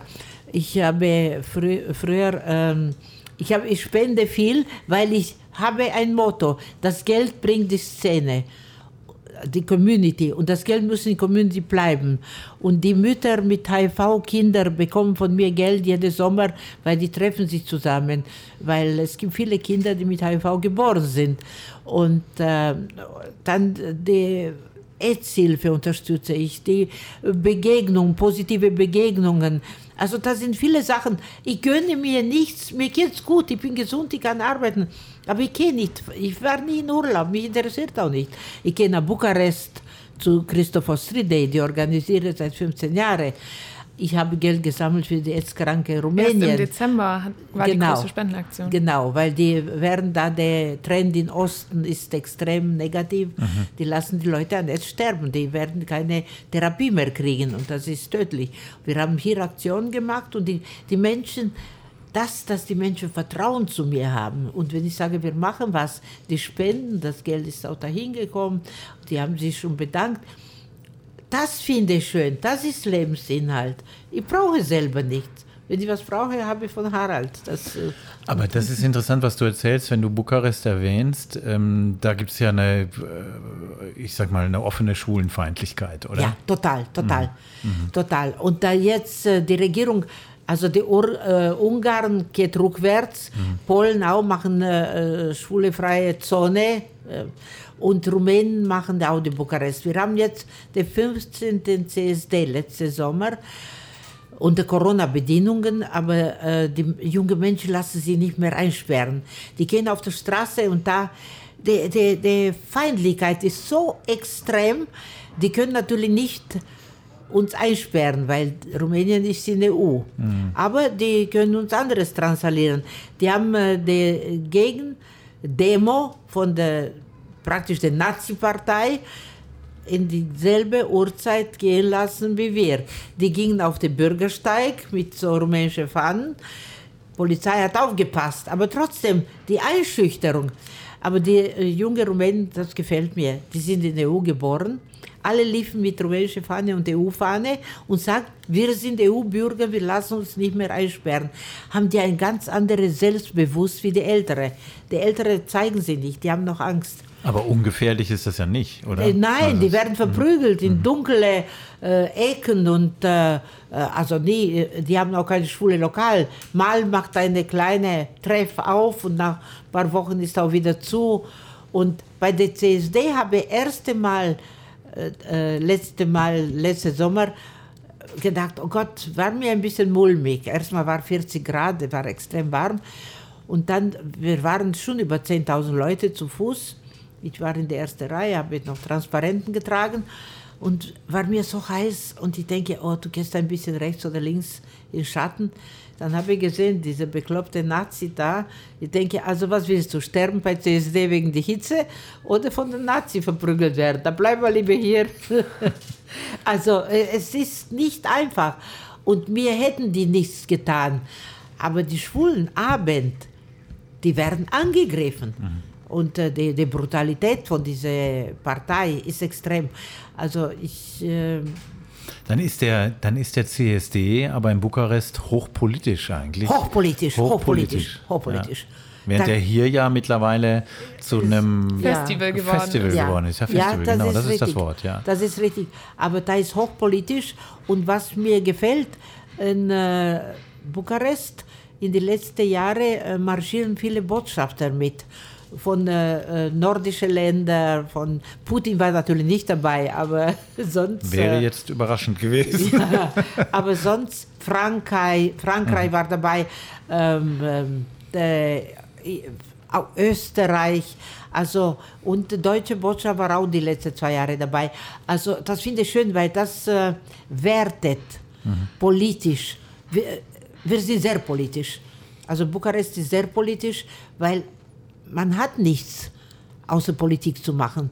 Die Unterdrückung ist so extrem, dass du musst politisch sein, um zu kämpfen und sie zu befreien.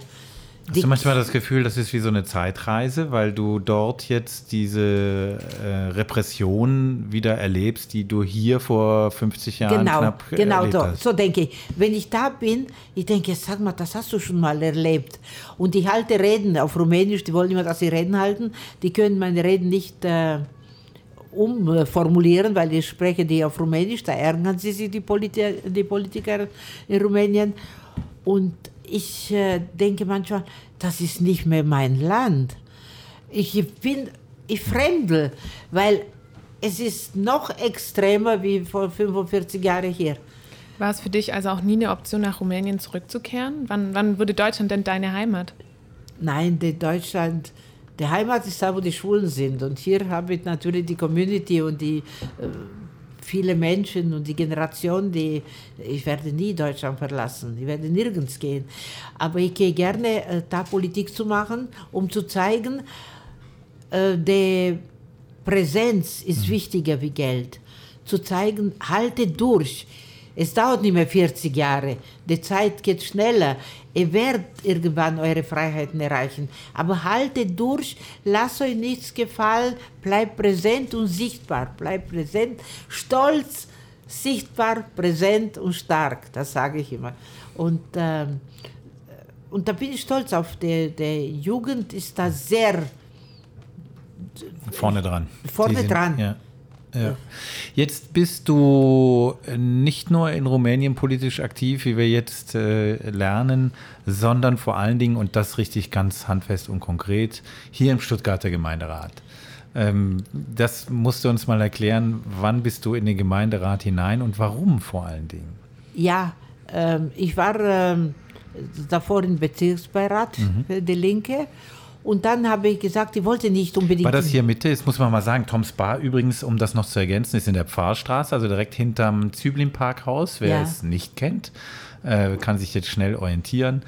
Ähm, das ist deine Homebase sozusagen. Ähm, genau. Wie bin ich jetzt darauf gekommen?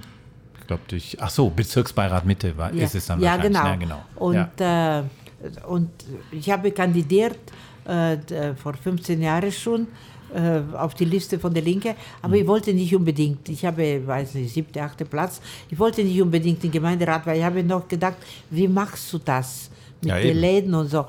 Und ähm, dann bei der, äh, was, 2014, habe ich gesagt, so jetzt kandidierst du richtig, jetzt gehst du rein und überlegst dir. Dann habe ich die Boots, äh, ich bin rein, habe die Boots aufgegeben an zwei Ältere, die Boots äh, äh, Heusteigstraße, mhm. Boxerstraße, weil das war mir zu viel. Kings Club natürlich blieb.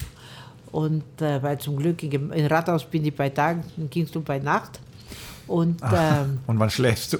Ja, der Lauras Club war Lauterschlagerstraße, da wo Kavos drin ist. Da war ich 20 Jahre drin. Genau, da war ja auch Lilo Wanders. Genau, genau da ja. war Lilo auch.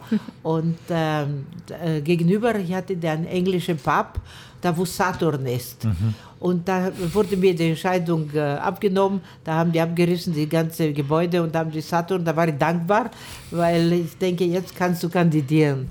Und dann bin ich reingekommen. Das ist jetzt meine zweite Legislaturperiode. Ich hatte unheimlich viele Stimmen und ich habe gedacht, ich tue das für die Community. Mhm. Weil dann hat die Community jemand die Community repräsentiert. Ich habe eine starke, laute Stimme für die Community, weil jeder kann sich mit mir identifizieren. Die äh, Community sagt immer, wir sind im Gemeinderat.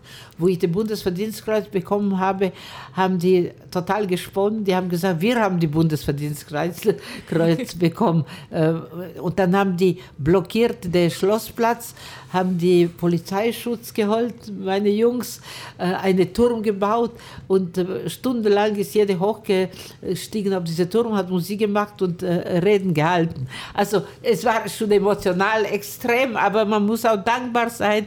Und die, ich habe gedacht, so, und den Gemeinderat ist wichtig Natürlich, ich bin für soziale Projekte, habe soziale Ausschüsse. Ich, ich, kümmere mich um, wie der Lilo sagt, um alles, was Armut ist, ausgegrenzt ist und nicht äh, mhm. auf die Glücksseite, auf die Sonnenseite steht. Aber die Community ist natürlich äh, meine große Anliegen und äh, ich äh, bin Aber da. Wie, wie hast du das dann erlebt? Ich meine, das ist ja, gibt ja, ist ja eine komplett andere Welt, ja. Also ja. Äh, du hast dann Gemeinderatsvorlagen. Jeder, der das mal erlebt hat, so als Journalistin oder als Journalist, der ackert sich da durch und liest diese Vorlagen und das ist wahnsinnig viel und wahnsinnig kompliziert, wenn man es wenn man es ernst nimmt. Ja. Man kann das natürlich auch irgendwie absitzen, aber ich glaube, das machen ganz viele nicht. Wie hast du das erlebt? Das bist ja dann plötzlich mit diesem Ja, das ist wie in der Schulzeit in genau. Rumänien. Ich stehe um fünf auf, ich gehe in Dunkel schon in Rathaus und ich fange an zu lesen bis um 8.30 Uhr, bis die Sitzungen anfangen. Und äh, ich komme manchmal, ich denke wirklich, ich denke an die Schulzeit aus Rumänien. Ich gehe mit Bus in Rathaus, der lässt mich genau vor Rathaus. Äh, ich habe Auto, aber parken kann man nirgends mehr und ist auch egal. Und äh, jetzt bist du in Rumänien in die Schule und dann bin ich Rathaus. Und, aber es gefällt mir, weil äh, ich bin, äh, ich will das machen und ich mache schon die zweite Periode und ich finde es schön. Man kann natürlich sehr schwierig was bewegen und erneuern. Das wollte ich gerade fragen, genau. Wie, Es ist sehr hast schwierig. du Beispiele, wo du gemerkt hast, es heißt doch immer, Gemeinderätinnen und Gemeinderäte, die können eigentlich noch am ehesten was bewegen, weil man so dicht dran ist an der, Ja, an der Lebenswirklichkeit wenn du nicht, der äh, wenn Menschen. du nicht die ne? Mehrheit hast in verschiedenen Projekten, kannst du nicht Okay. bewegen. Aber in der soziale, in der soziale Projekte, zum Beispiel in der Armutssachen, da sind ähm, da sind die Menschen kooperativer, weil jeder sieht inzwischen, dass das nicht mehr so geht. Und dann kannst du immer wieder Ideen haben und Anträge stellen und mit anderen Fraktionen reden und dann äh, äh, auch die Hilfe zu LGBT, die Projekte, unser Regenbogenhaus und so waren die alle dafür. Und äh, das ist äh, das ist schon einfacher. Äh, Ich äh, mache keine Ausschüsse mit Verkehrspolitik oder, äh, oder Bau oder so, weil das erstmal verstehe ich nichts davon und dann ist es sehr schwierig. Da, ist, da etwas zu bewegen, dann musst du ein Gott sein. Also, Wenn du alles bewegen könntest, was würdest du ändern, wenn du es könntest? Also ich werde, wenn was konnte, wenn ich sehr viel Geld hätte, selber was zu machen, da werde ich Wohnungen bauen für Alleinerziehende mit vielen Kindern. Weil das ist mir eine unheimliche Anliegen und ich leide mit, mit diesen Familien, mit vielen Kindern, die ausgegrenzt sind, aus der Wohnung rausgeflogen sind und die im Sozialhotel wohnen. Diese Kinder wachsen in Armut, frustriert, ausgegrenzt, die haben keine Kindheit. Und es gibt nie wichtiger für ein Kind, wie er, zu erleben, dass er Kind ist und zu spielen ohne Sorgen, dass, dass äh, er nicht diskriminiert ist. Äh, Die Kinderseele ist sehr sensibel. Und aus dieser Generation, die in Armut wachsen, werden wir sehr viele Probleme Erwachsene in die späteren Jahre. Und das werde in der ersten Linie, was wir machen werden, für die Kinder eine bessere Stadt mit, mit besseren Rechten, mit besseren Möglichkeiten, Teilhabe, nicht nur Worte auf Papiere, teilzunehmen an unserem gesellschaftlichen Leben. Und natürlich die LGBT-Community mit Projekten unterstützen. Mit, äh, es gibt immer noch genug zu tun.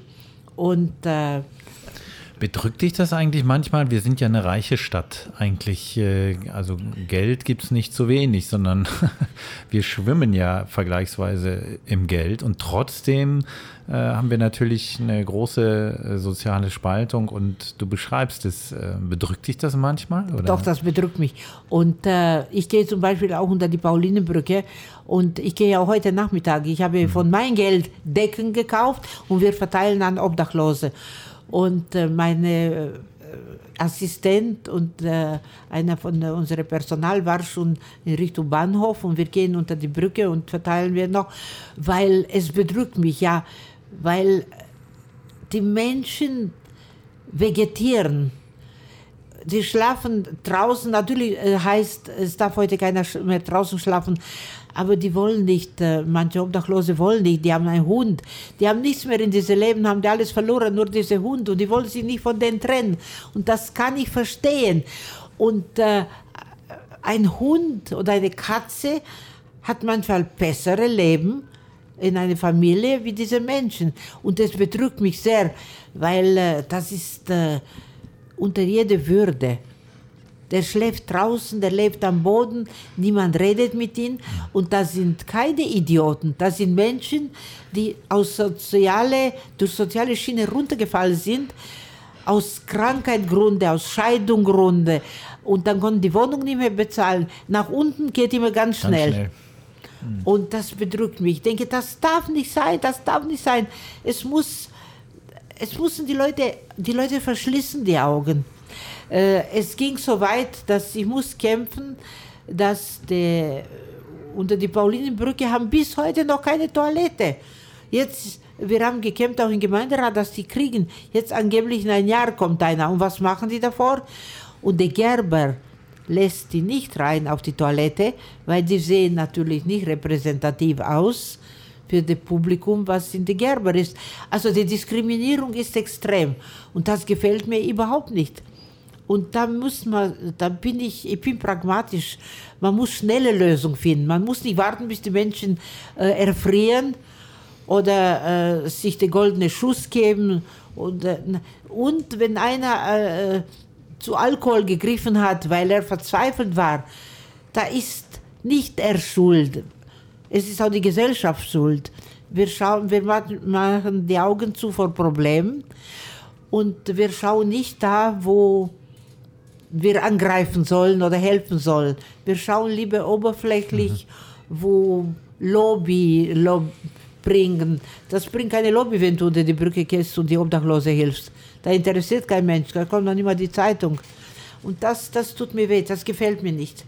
Weil äh, es wird immer mehr und immer schlimmer. Ja, das kann man übrigens sehen, ähm, wenn man die Immenhofer Straße runterfährt. Das ist ein ganz krasses gegensätzliches Bild. Es ist ja nun eine zentrale Einfallstraße. Ja. Am Ende ist die vor der Paulinenbrücke das Schulverwaltungsamt und da ist ja unten die Tafel. Ja, drin. genau, genau. Und wenn man da sieht, wie in der letzten Zeit die Schlange immer länger ja, und länger wurde genau. und dann sieht man links aber die Porsche und Cayennes, die an der Ampel stehen, dann hat man dieses, diesen krassen Gegensatz ja, wirklich genau. so visuell vor Augen. Und hier an der, äh, an der Vesperkirche auch. Mhm. Also ich meine, die Schlange wird immer größer und äh, der Armut der Armut bekommt ein Gesicht. Mhm. Es gibt auch viele Menschen, die gearbeitet haben und äh, haben die kleine Rente, weil nur halbe Tag gearbeitet haben, die Kinder großgezogen haben. Kinder großzuziehen wird durch nichts honoriert. Und das ist die Gesellschaft, die Zukunft. Und das verstehe ich immer noch nicht. Eine Frau, die vier Kinder oder drei oder eins großgezogen hat und irgendwann ist von ihrem Mann getrennt, die geht an der Armuttafel. Mhm. Und äh, also der Armut ist total sichtbar. Man darf die Augen nicht verschließen. Äh, das gefällt mir überhaupt nicht. Also ich äh, ich versuche natürlich, ich habe äh, viele, viele Möglichkeiten, so Mensch, Menschen einzeln zu helfen, aber Großprojekte kann, kann ich natürlich Ja, es ist ja ein strukturelles Problem. Strukturelle es ist ja nicht Problem, nur ein persönliches ja. Problem, sondern es ist einfach genau, ein genau. gesellschaftliches Problem. Und, äh, und ja. das ist äh, natürlich so spontane Hilfe, wenn ich unter die Paulinenbrücke gehe und jetzt Decken verteile oder ein paar Brötchen kaufe und die Leute verschenke. Heute ist so, morgen sind die wieder arm und mhm. hungrig. Mhm. Da gibt es übrigens sehr, sehr viel, was äh, auch die Bürgerstiftung äh, initiiert, ja, ja, auch ja. an der Paulinenbrücke. Ich denke da gerade dran, weil da dieses Wägelchen steht, wo äh, Essen ausgegeben ja, genau. wird. Ähm, das ist, ist fantastisch, was da alles passiert. Ich finde gut und mhm. auch dieser äh, Kiosk da, mhm. der, wo die Menschen äh, Essen gesponsert kriegen mhm. und die geben auch ohne Geld weiter. Aber es, äh, es wird immer mehr. Mhm. Wo soll man anfangen, wo soll man enden? Und äh, es ist, äh, das ist schwierig. Ich meine, äh, ich, ich habe keine, keine Rat. Ich denke nur, äh, dieser viele Reichtum, es ist verteilt an den Stuttgart 21 Bahnhof, an die vielen Tunnels, die Milliarden kosten. Mhm. Wenn man von diesen Milliarden ein Million rausnehmen werde und für diese Kinder was machen werde, wäre es sinnvoller. Weil äh, ich habe nicht gegen diese Tunnel und diese großen Bauten, aber viele Sachen sind, werden die teurer und immer teurer und da schüttelt trotzdem immer Geld aus der Arme. Der Staat findet immer Geld, um das zu bezahlen. Und äh, ich finde, Geld für Kultur ist wichtig. Mhm. Kultur ist sehr wichtig. Kultur erweitert den Horizont. Aber es müssen auch alle Menschen an der Kultur Teilhabe haben und auch die Kinder. Was nutzen uns die Kultur? Wenn die Kinder die Schule nicht schaffen, die Schule schmeißen und mit 14 Jahren auf der Straße gehen und Drogen nehmen und Alkohol nehmen und randalieren. Mhm. Also das muss alles irgendwie Hand in Hand gehen. Und das frage mich manchmal, was, wenn wir schon in kleine Stuttgart nicht in den Griff kriegen, wie sieht es in andere Städte? Mhm. Du bist unter anderem, und ich sage bewusst unter anderem, weil du einfach so viel tust, eine der Vorsitzenden des Stuttgarter Vereins Lagaya e.V ein Verein zur Hilfe suchtmittelabhängiger Frauen. Und dort hast du eine Anlaufstelle für Prostituierte in Stuttgart geschaffen. Und warum war dir auch diese Anlaufstelle so wichtig? Das war mir wichtig. Ich bin nicht gegen Prostitution. Ich bin in Lagaya im Vorstand seit 30 Jahren. Ich äh, bin da, weil ich sehe, Lagaya macht super Arbeit, hilft die Frauen in der Suchtprävention, macht gute Suchtprävention und es gibt viele Frauen, auch junge Frauen, ältere Frauen, die Probleme haben, Suchtprobleme haben. Und das ist auch ein Tabuthema. Mhm. Aber in Lagaya können die gehen und sagen, das sind nur Frauen, ich habe ein Problem und die werden geholfen. Und ich habe in La Strada äh, jahrelang zwei Frauen bezahlt, so 400 Euro Job, die andere Prostituierte geholfen haben. Aussteigen ist ein sehr schwieriges Thema. Die steigen nicht aus. Aber die, die wenigstens dolmetschen, die, wenn die nicht Deutsch sprechen, gehen die mit die zum Arzt, können die äh, zeigen, die, wie man ein Ticket kauft. Äh, äh wenn die verprügelt werden von der Zuhälter, dann äh, können die dir helfen. Also die, es ist, äh, ich halte für wichtig, dass man die Frauen, es ist Armutprostitution.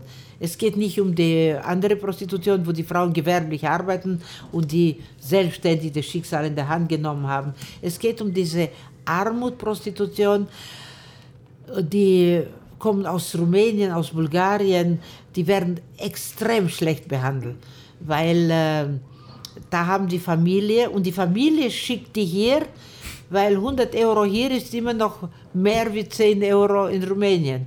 Und die müssen die Familie da ernähren, die werden gezwungen. Und äh, deswegen habe ich gesagt, äh, ich, mache, ich habe kein Helfersyndrom. Aber wenn ich sehe, dass irgendwas nicht funktioniert und ich denke, okay, du kannst helfen, ich habe die zwei Frauen engagiert in Kings Club. Die waren Aushilfe in Kings Club. Die haben Kings Club von ihnen nicht gesehen, weil die müssen angemeldet sein, aber die haben in La Strada die anderen Frauen betreut. Jetzt natürlich zwei Jahre Corona hat uns ein bisschen zurückgeschmissen in alle Präventionprojekte. Ihr habt auch gemeinsam demonstriert während Wir haben demonstriert, ja, weil äh, ich finde, die Prostitution in Illegalität zu schicken, bringt für die Frauen noch mehr Probleme kontrollierbare Prostitution von Gesundheitsamt, von Polizei hält ein bisschen die Kriminellen von Gewalt ab an die Frauen. In der Dunkelziffer, in der Illegalität kann kein Mensch mehr kontrollieren. Und deswegen habe ich demonstriert. Und ich schäme mich nicht zu demonstrieren und meine Stimme zu erheben und zu sagen, das ist nicht rechtens so, wie das funktioniert. Ich bin auch im Vorstand von der AIDS-Hilfe, auch aus Überzeugung, weil äh, das sind Menschen, die, wo ich Verbindung habe. Und das ist immer noch, äh, in Stuttgart sieht es ein bisschen anderes aus, aber in Provinz, ein junger Mensch geht nicht zum Arzt und sagt, ich habe HIV, kommt nach Stuttgart, weil er will auch nicht stigmatisiert werden.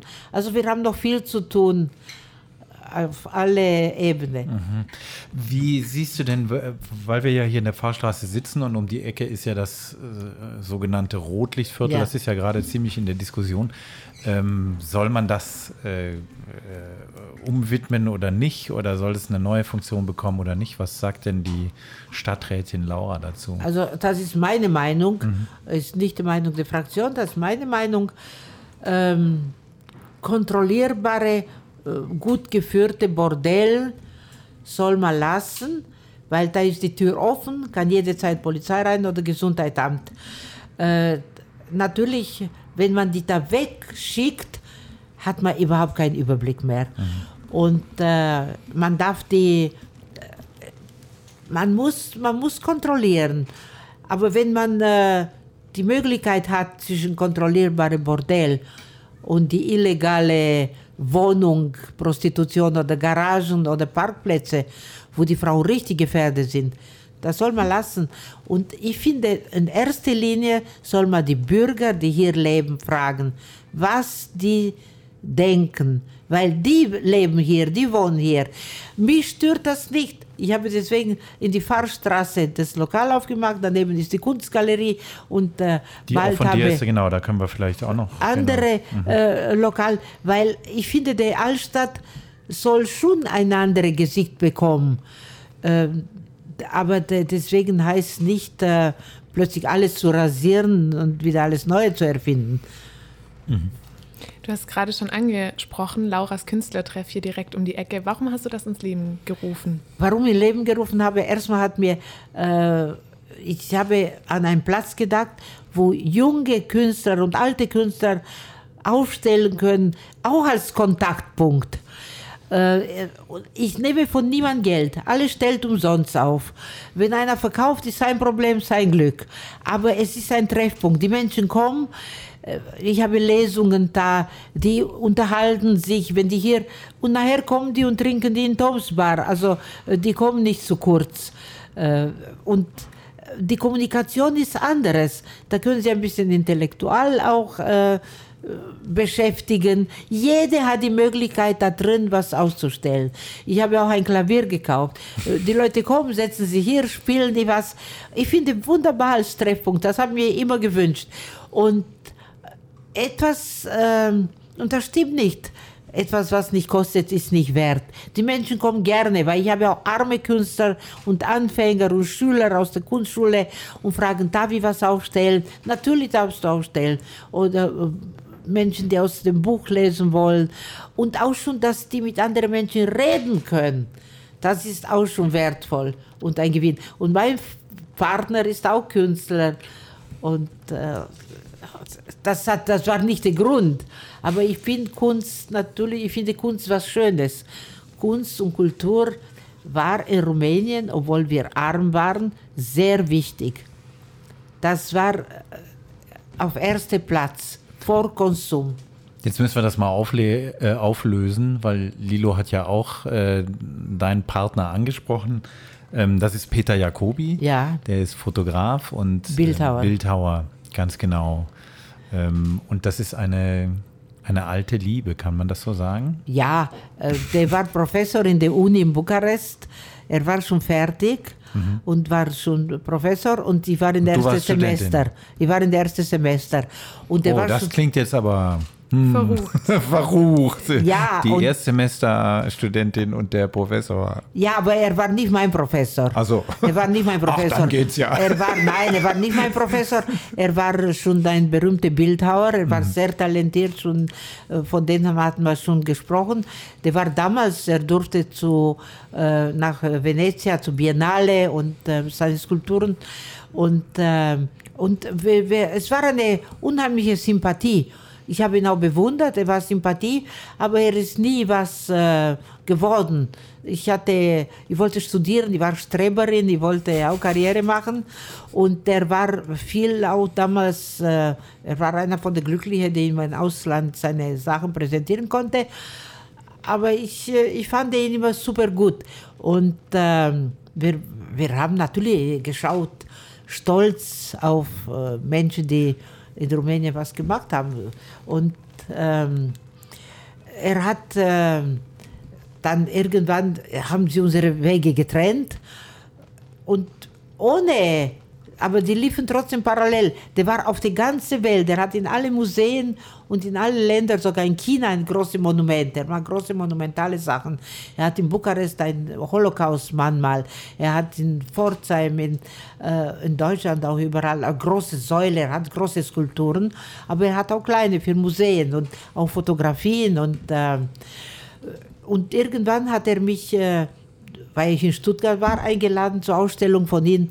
Er wohnt in Wurmberg bei Pforzheim und äh, hat mich immer wieder eingeladen zur Vernissage.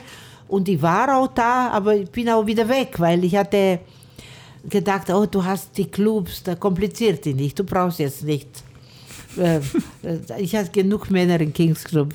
Ich habe immer gesagt, mein Motto war, wenn du tausend Männer hast, die dich lieben, brauchst zu Hause keiner, die dich unterdrückt.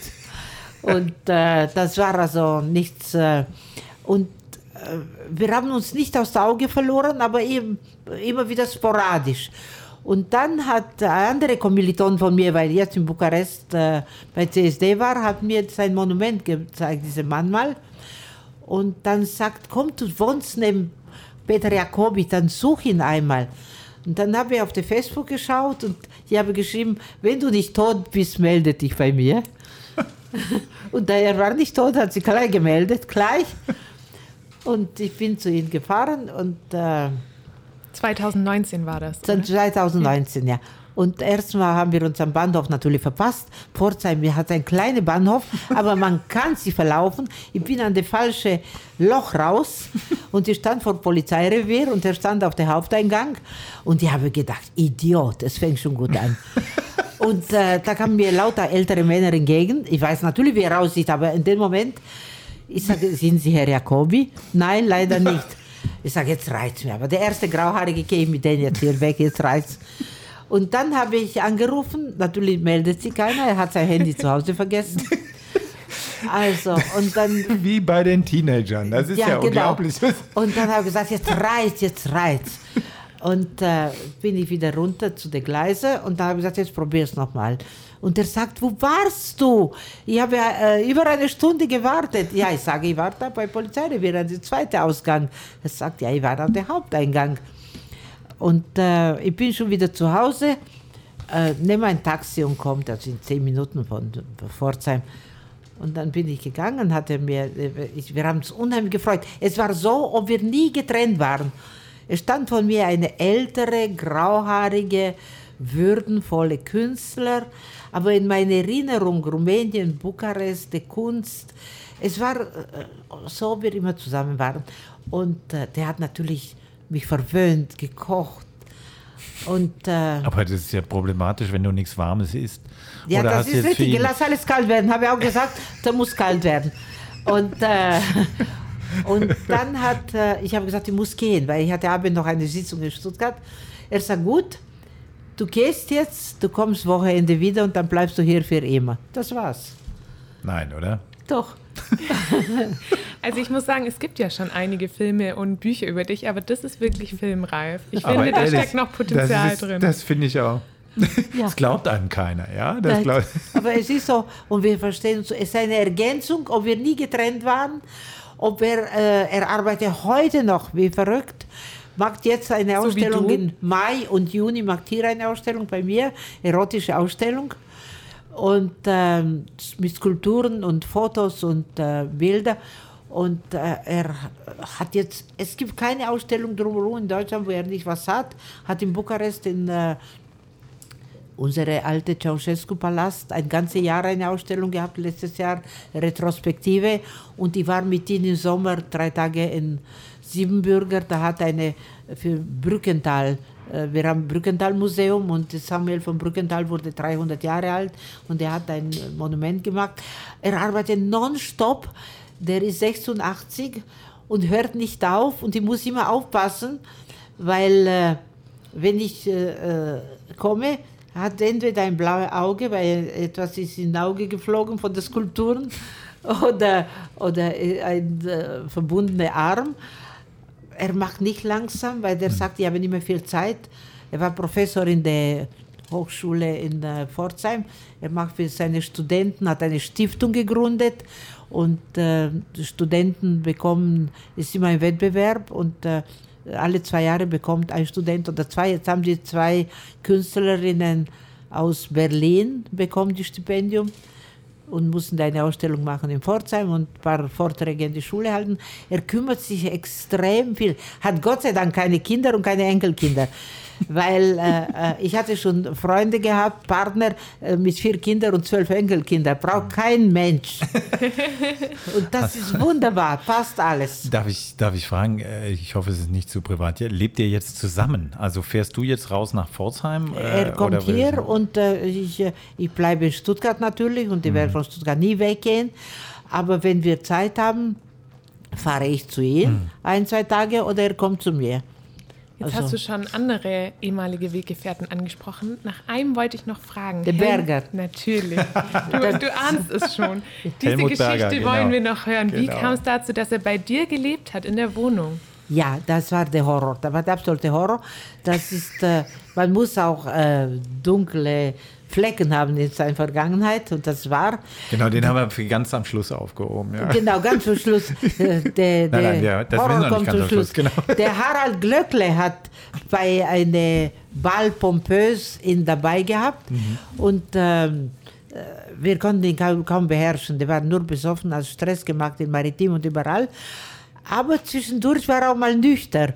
Und er war ganz lieb und hat mich nach Rom eingeladen. Und da war ich ein paar Tage in Rom, zwei Tage, also das war nicht lange. Und äh, da hat er sich äh, gut benommen. Und dann äh, wollte er auch nach Stuttgart kommen, kam zu mir ein paar Tage. Da ging alles. Bis eines Tages kam mit 21 Koffer, weil er hat seine Wohnung im Raum verloren, weil natürlich war besoffen, hat Theater gemacht und die haben ihn rausgeworfen. Und, äh, und dann, dann ging der Drama an. Habe in Hotel Bergmeister ein Zimmer gemietet für seine 21 Koffer. Und den habe ich verfrachtet natürlich in meine Wohnung. Und äh, es war äh, manchmal es war lustig, weil der ist hochintelligent, aber nur manchmal. Der Rest ist Mensch. nur betrunken. Der, und wenn, äh, ich habe ab und zu einen Kings Club mitgenommen, war keine gute Idee, war, hat mit alle Stress gehabt und dann haben wir ihn eingepackt in Taxi nach Hause geschickt und wenn ich nach Hause gekommen bin morgen, habe ich die Wohnung nicht mehr erkannt. Und der hat äh, also es war ein Horrorjahr. Du kannst aber niemand auf der Straße stellen. Er geht nicht unter die Brücke. Das ist, äh, äh, wenn, äh, wenn ich irgendwo ein paar Tage rausgeworfen habe, dann hat sich äh, einquartiert in Maritim. Da war ein Direktor aus Österreich damals und der hat ihn geliebt. Und da haben die beide gesoffen und dann... Äh, Das gibt's ja nicht. man wusste nicht, was schlimmer ist, der Direktor oder der Berger. Und, ähm, und die haben mir immer überlegt, was machst du, wie kriegst du den los? Weil es war nicht tragbar. Der hat die Schwule beleidigt, der hat, äh, äh, der hat vergessen, wo er ist. Und äh, Hat er überhaupt noch äh, Engagements gehabt? Weil Nein, er überhaupt nicht nicht. mehr. Wir er haben- war, er war äh, doch. seine eigene Legende sozusagen. ja, doch, wir haben einen Film gedreht. Ich habe mit ihm einen Film gedreht. Hieß Zapping Zapping. Alien in Austria. Das war, äh, ich war einen Monat da mit ihm auf irgendeinem Berg und wir, wir waren wie die Alien zum Schluss alle, weil er war nur betrunken. Da waren sehr gute Leute von äh, Burgtheater. Krasnitzer und Ilja Richter und äh, wirklich gute. Er hat von niemand Respekt. Wir standen in Schnee stundenlang, bis der liebe Berger gerade laufen konnte. Hat seinen Text nie gewusst. Das war überall geschrieben auf die Wände. Er konnte nicht mal zwei Sätze sagen. Er war nur abgestürzt und betrunken. Und äh, da habe ich schon gedacht, jetzt äh, lass ihn in Österreich. Ich bin ein paar Mal nach Stuttgart gefahren, aber die haben mir ein Taxi gesetzt und mir zurückgeschickt. Also ich, Wie hast du das Kapitel dann beendet? Also, ich habe gesagt, er muss weggehen, weil äh, ich muss nach Rumänien. Und er sagt, nee, er geht nicht weg. Ich sage, doch, du kannst weggehen zu deiner Mutter nach Österreich, in Salzburg, weil der hat keine Wohnung mehr sonst. Und damals hat seine Mutter noch gelebt, die hat auch gesoffen, da war gut, wir haben gut zusammengepasst. Und äh, mit Mühe und Not habe ich ihn eingepackt und dann ging und äh, nächsten Tag habe ich mit UPS geschickt, die 21 Koffer. Und dann rief die Mutter, was ist das denn, was soll das denn? Äh, das ist ein Star. Und äh, ich sage, pass mal auf, du hast diesen Monster geboren, du behältst ihn. Zu mir kommt er nicht mehr aus. Es war dazwischen so viel Horror. Der hat immer gesagt, ich will von Alkohol weg. Wir fahren drei Tage nach Oberstaufen. Nach Oberstaufen sind alle noch betrunkener wie hier. Da hat er im Hotel randaliert, äh, das Bett angezündet, die Leute geweckt. Äh, ähm, war richtig Horror, war richtig Horror. Äh, Die Fenster aufgemacht, die haben schön dekoriert mit Schwäne, so wie bei Ludwig. Der hat alles rausgeworfen, am Hof, auf der Straße. Und äh, ich habe gesagt, den kriegst du nicht mehr los. Da war das erste Mal in meinem Leben, habe ich Panik bekommen. Wie kriegst du jemanden weg äh, ohne Stress? Zweimal hat die Polizei abgeholt, weil es hat so randaliert. Und äh, nach drei Tagen hat die Polizei gerufen, wir müssen ihn zurückbringen. Ich sage, bitte nicht zu mir. Ja, wo sollen die? Ich sage, maritim erstmal. Und nach, dann musste ihn auch wieder. Also, äh, die haben, äh, Maritim hat angerufen, Päckchen ist unterwegs. Und ich so, nein, nein, nicht schon wieder. Also, das war richtig Horror. Ähm, und dann kann ich mich nach Harald immer noch, zu Harald immer noch bedanken, dass er mir, äh, er war charmant und ab und zu wirklich war, war lustig mit ihm zu reden. Wir waren auch bei Harald Schmidt. Da sind wir nachts aus dem Hotel rausgeflogen, weil der Helmut hatte Personal von Hotel mit ähm, Sprüh so zum Fensterputzen gesprüht, hat gesagt, hier ist nicht sauber. Und die haben sich beschwert und wir sind nachts um zwei rausgeflogen. Da musste der Sekretär von Harald Schmidt kommen und uns andere Hotels suchen. Deswegen, wo ich bei Harald Schmidt in dieser Sendung war, er sagt, oh, Helmut war so intelligent, weil der hat ihn gemocht. Ich sage, schade, ich habe nicht gewusst, wo du wohnst. Er hat ihn gleich zu dir gebracht. weil äh, das war richtig Horror. Wenn dieses Wort Horror zu jemand passt, ich habe zu ihm keinen Kontakt, weil äh, er macht auch nichts. Er sitzt und säuft und fährt durch Salzburg in Rollstuhl besoffen, weil der kann nicht laufen, fahren kann mit Rollstuhl, haben die Leute erzählt. Weil wenn man ihn anruft und fragt, wie geht's dir, da steht morgen wieder hier. Da ist deine Gutmütigkeit äh, dir vor die Füße gefallen. Ja, So das bisschen, ist ne? richtig, aber Ja. es ist auch, äh, ich war selber hilflos, muss ich ehrlich sagen. Ja. Weil äh, auf der anderen Seite tat mir auch leid, auf der anderen Seite hat auch ein paar helle Momente, wo man sich richtig mit ihm gut unterhalten konnte, weil der war ein super, super intelligenter Mensch. Ja, ich meine, also nicht umsonst ist er ja legendär Genau. in seinem Fach Aber er gewesen. hat alles kaputt gemacht. Äh, Und äh, er hat immer geglaubt, er sei Dorian Gray. ja, gut. Ja, Kann man, Das glauben mein Gott, viele. was hast du für ein spannendes Leben? Das ist ja. Das ist, das war Horror. ja, das war. das- Jetzt muss ich aber die Kurve kriegen irgendwie. Kriege ich die? Doch, die kriegen wir noch hin. Pass auf. So eine seriöse Frage. Jetzt. Ja, jetzt kommen ganz Sprich viele. Stuttgart. Fragebogen. So, jetzt kommen ganz viele Fragen. Die sind alle seriös. also, äh, wir fangen äh, mit der ersten an. Du warst lange unterwegs und kommt das, kommst das erste Mal wieder nach Stuttgart. Am Horizont taucht der Fernsehturm auf. Was fühlst du? Ja, Fernsehturm, äh, ich, ich äh, habe Angst von Höhen. Ich finde es schön. Und das Einzige, was mir da gefällt, ist der Sir Waldo, äh, der da singt. Unten hat er diese Wurstbude. Der Sir Waldo ist auch ein Freund von mir. Der, singt amerikanische Sänger. Der singt, das stimmt. Ja. Der hat bei Stefan Kaufmann übrigens auch äh, Ja. in diesem Podcast gewesen, hat er, glaube ich, gesungen. Ja. Auf der Hochzeit war es nicht. Doch, ich glaube auf der Hochzeit. Das weiß ich nicht genau. Auf jeden Fall, er hat gesungen. Und Siehst bei du? mir in Rathaus, bei meinem Jubiläum, hat auch gesungen. Ah, siehst du? Der ist ein berühmter amerikanischer Sänger und äh, Saxophonist. Saxophonist, Saxophon Sir Waldo, ja. Wäre eigentlich Und, auch mal ein und guter das, Gast. äh, Ich verbinde den mit Fernsehturm. Wie und wann hast du Stuttgart das erste Mal bewusst erlebt? Äh, Stuttgart. Ich glaube, wo ich in Kings Club erste Mal war, das war für mich Stuttgart. Ich habe sonst äh, alles gesehen, registriert, die Hälfte verstanden und dann habe ich gesagt, so, jetzt bin ich angekommen, jetzt ist Stuttgart. Wo ist Stuttgart am schönsten für dich?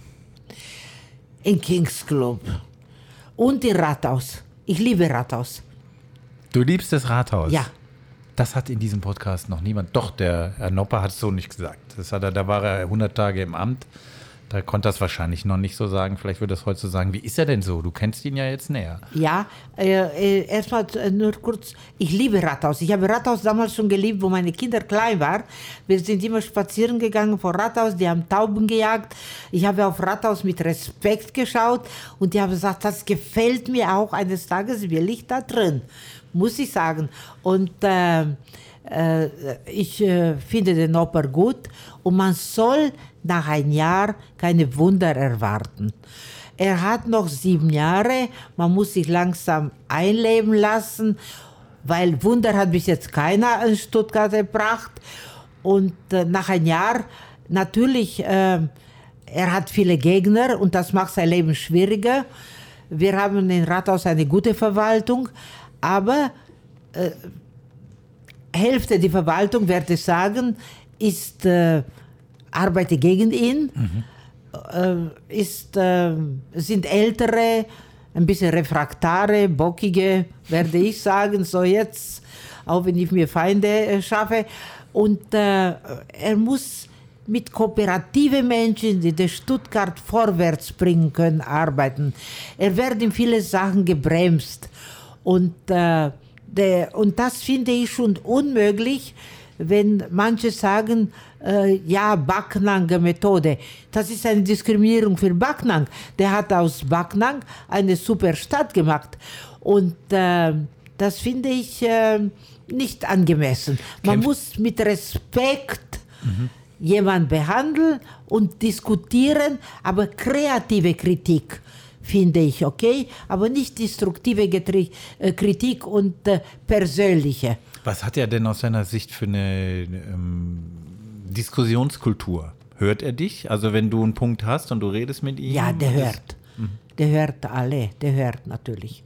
Und äh, er ist sehr menschlich, äh, sehr menschennah. Er war jetzt auch bei der CSD-Empfang und er hat sich, äh, alle haben dann den rumgezerrt, alle äh, haben sie mit ihm fotografiert, er hat mit alle geredet. Es war schon spät und äh, äh, seine Frau wollte immer nach Hause, weil sie hat gekocht.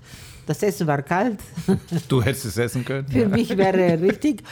Und äh, er, er hat sich immer noch unterhalten und die Menschen fanden toll, dass er da war. Bis jetzt war keine Bürgermeister bei einem Empfang. Es war äh, bei CSD oder in Rathaus, wo ich Rathaus war, aber und das fand ich sehr schön und das schätze ich an ihn sehr und er ist nicht beleidigt. Er ist nicht beleidigt, der hört sich zu und dann ähm, verkraftet das. Und das finde ich schon mal sehr wertvoll. Um zurück zum Fragebogen zu kommen, was fehlt dir denn an Stuttgart? Was gefällt mir? Was fehlt Ah, dir was an fehlt mir? Ähm, was mir an Stuttgart fällt, ein bisschen bessere Verkehrs... also äh, ein bisschen bessere Vorwärtskommen, weil äh, wenn ich dreiviertel Stunde mache von Rathaus bis in Kursaal, dann stinkt mir. Das fällt mir. Die, die, es war nicht immer so, aber die Möglichkeiten, sich schneller zu bewegen, schnelle Orte zu erreichen, schneller zur Kultur teilzunehmen, äh, da, da, da ist im Moment durch die Verkehrspolitik sehr hinderlich. Was strahlt von Stuttgart aus in die Welt? Was strahlt? Äh, ja, Mercedes-Stern. Ja, der Mercedes. Der Stern des Südens. Also ich bin, äh, ich habe was gesagt, der Stern des Südens kann strahlen auch in Regenbogenfarben. Farben. Nur mit unserer Community wird aus Stuttgart ein Stern des Südens sein. Das ist ein schönes Bild. Ähm, apropos, äh, der Kings Club, der hat ja auch gestrahlt ähm, über die Stuttgarter Grenzen hinaus, oder? Ja. Also das war ja schon in ganz ein... Deutschland und genau. im Ausland, ja. Ja, weil äh, die Schwule verreisen viel und wir haben Schwule von Amerika, die kommen, die, äh, die kommen, äh, und wenn die kommen nach Deutschland, kommen die erst in Kings Club. Äh, es gibt diese Kommunikation, er ist auf alle äh, Webseiten in andere Länder. Wir haben extrem große Bewegungsdrang Ja. in die Community. Und deswegen in Deutschland ist sowieso bekannt, aber in äh, andere Länder auch, weil die Community bewegt sich viel, verreist viel. Und äh, ich finde gut, die schwule Männer verreisen viel, weil die wollen vergleichen Orte, Lokalitäten und in der Hoffnung, dass noch bessere Männer kennenlernen, verreisen sie viel.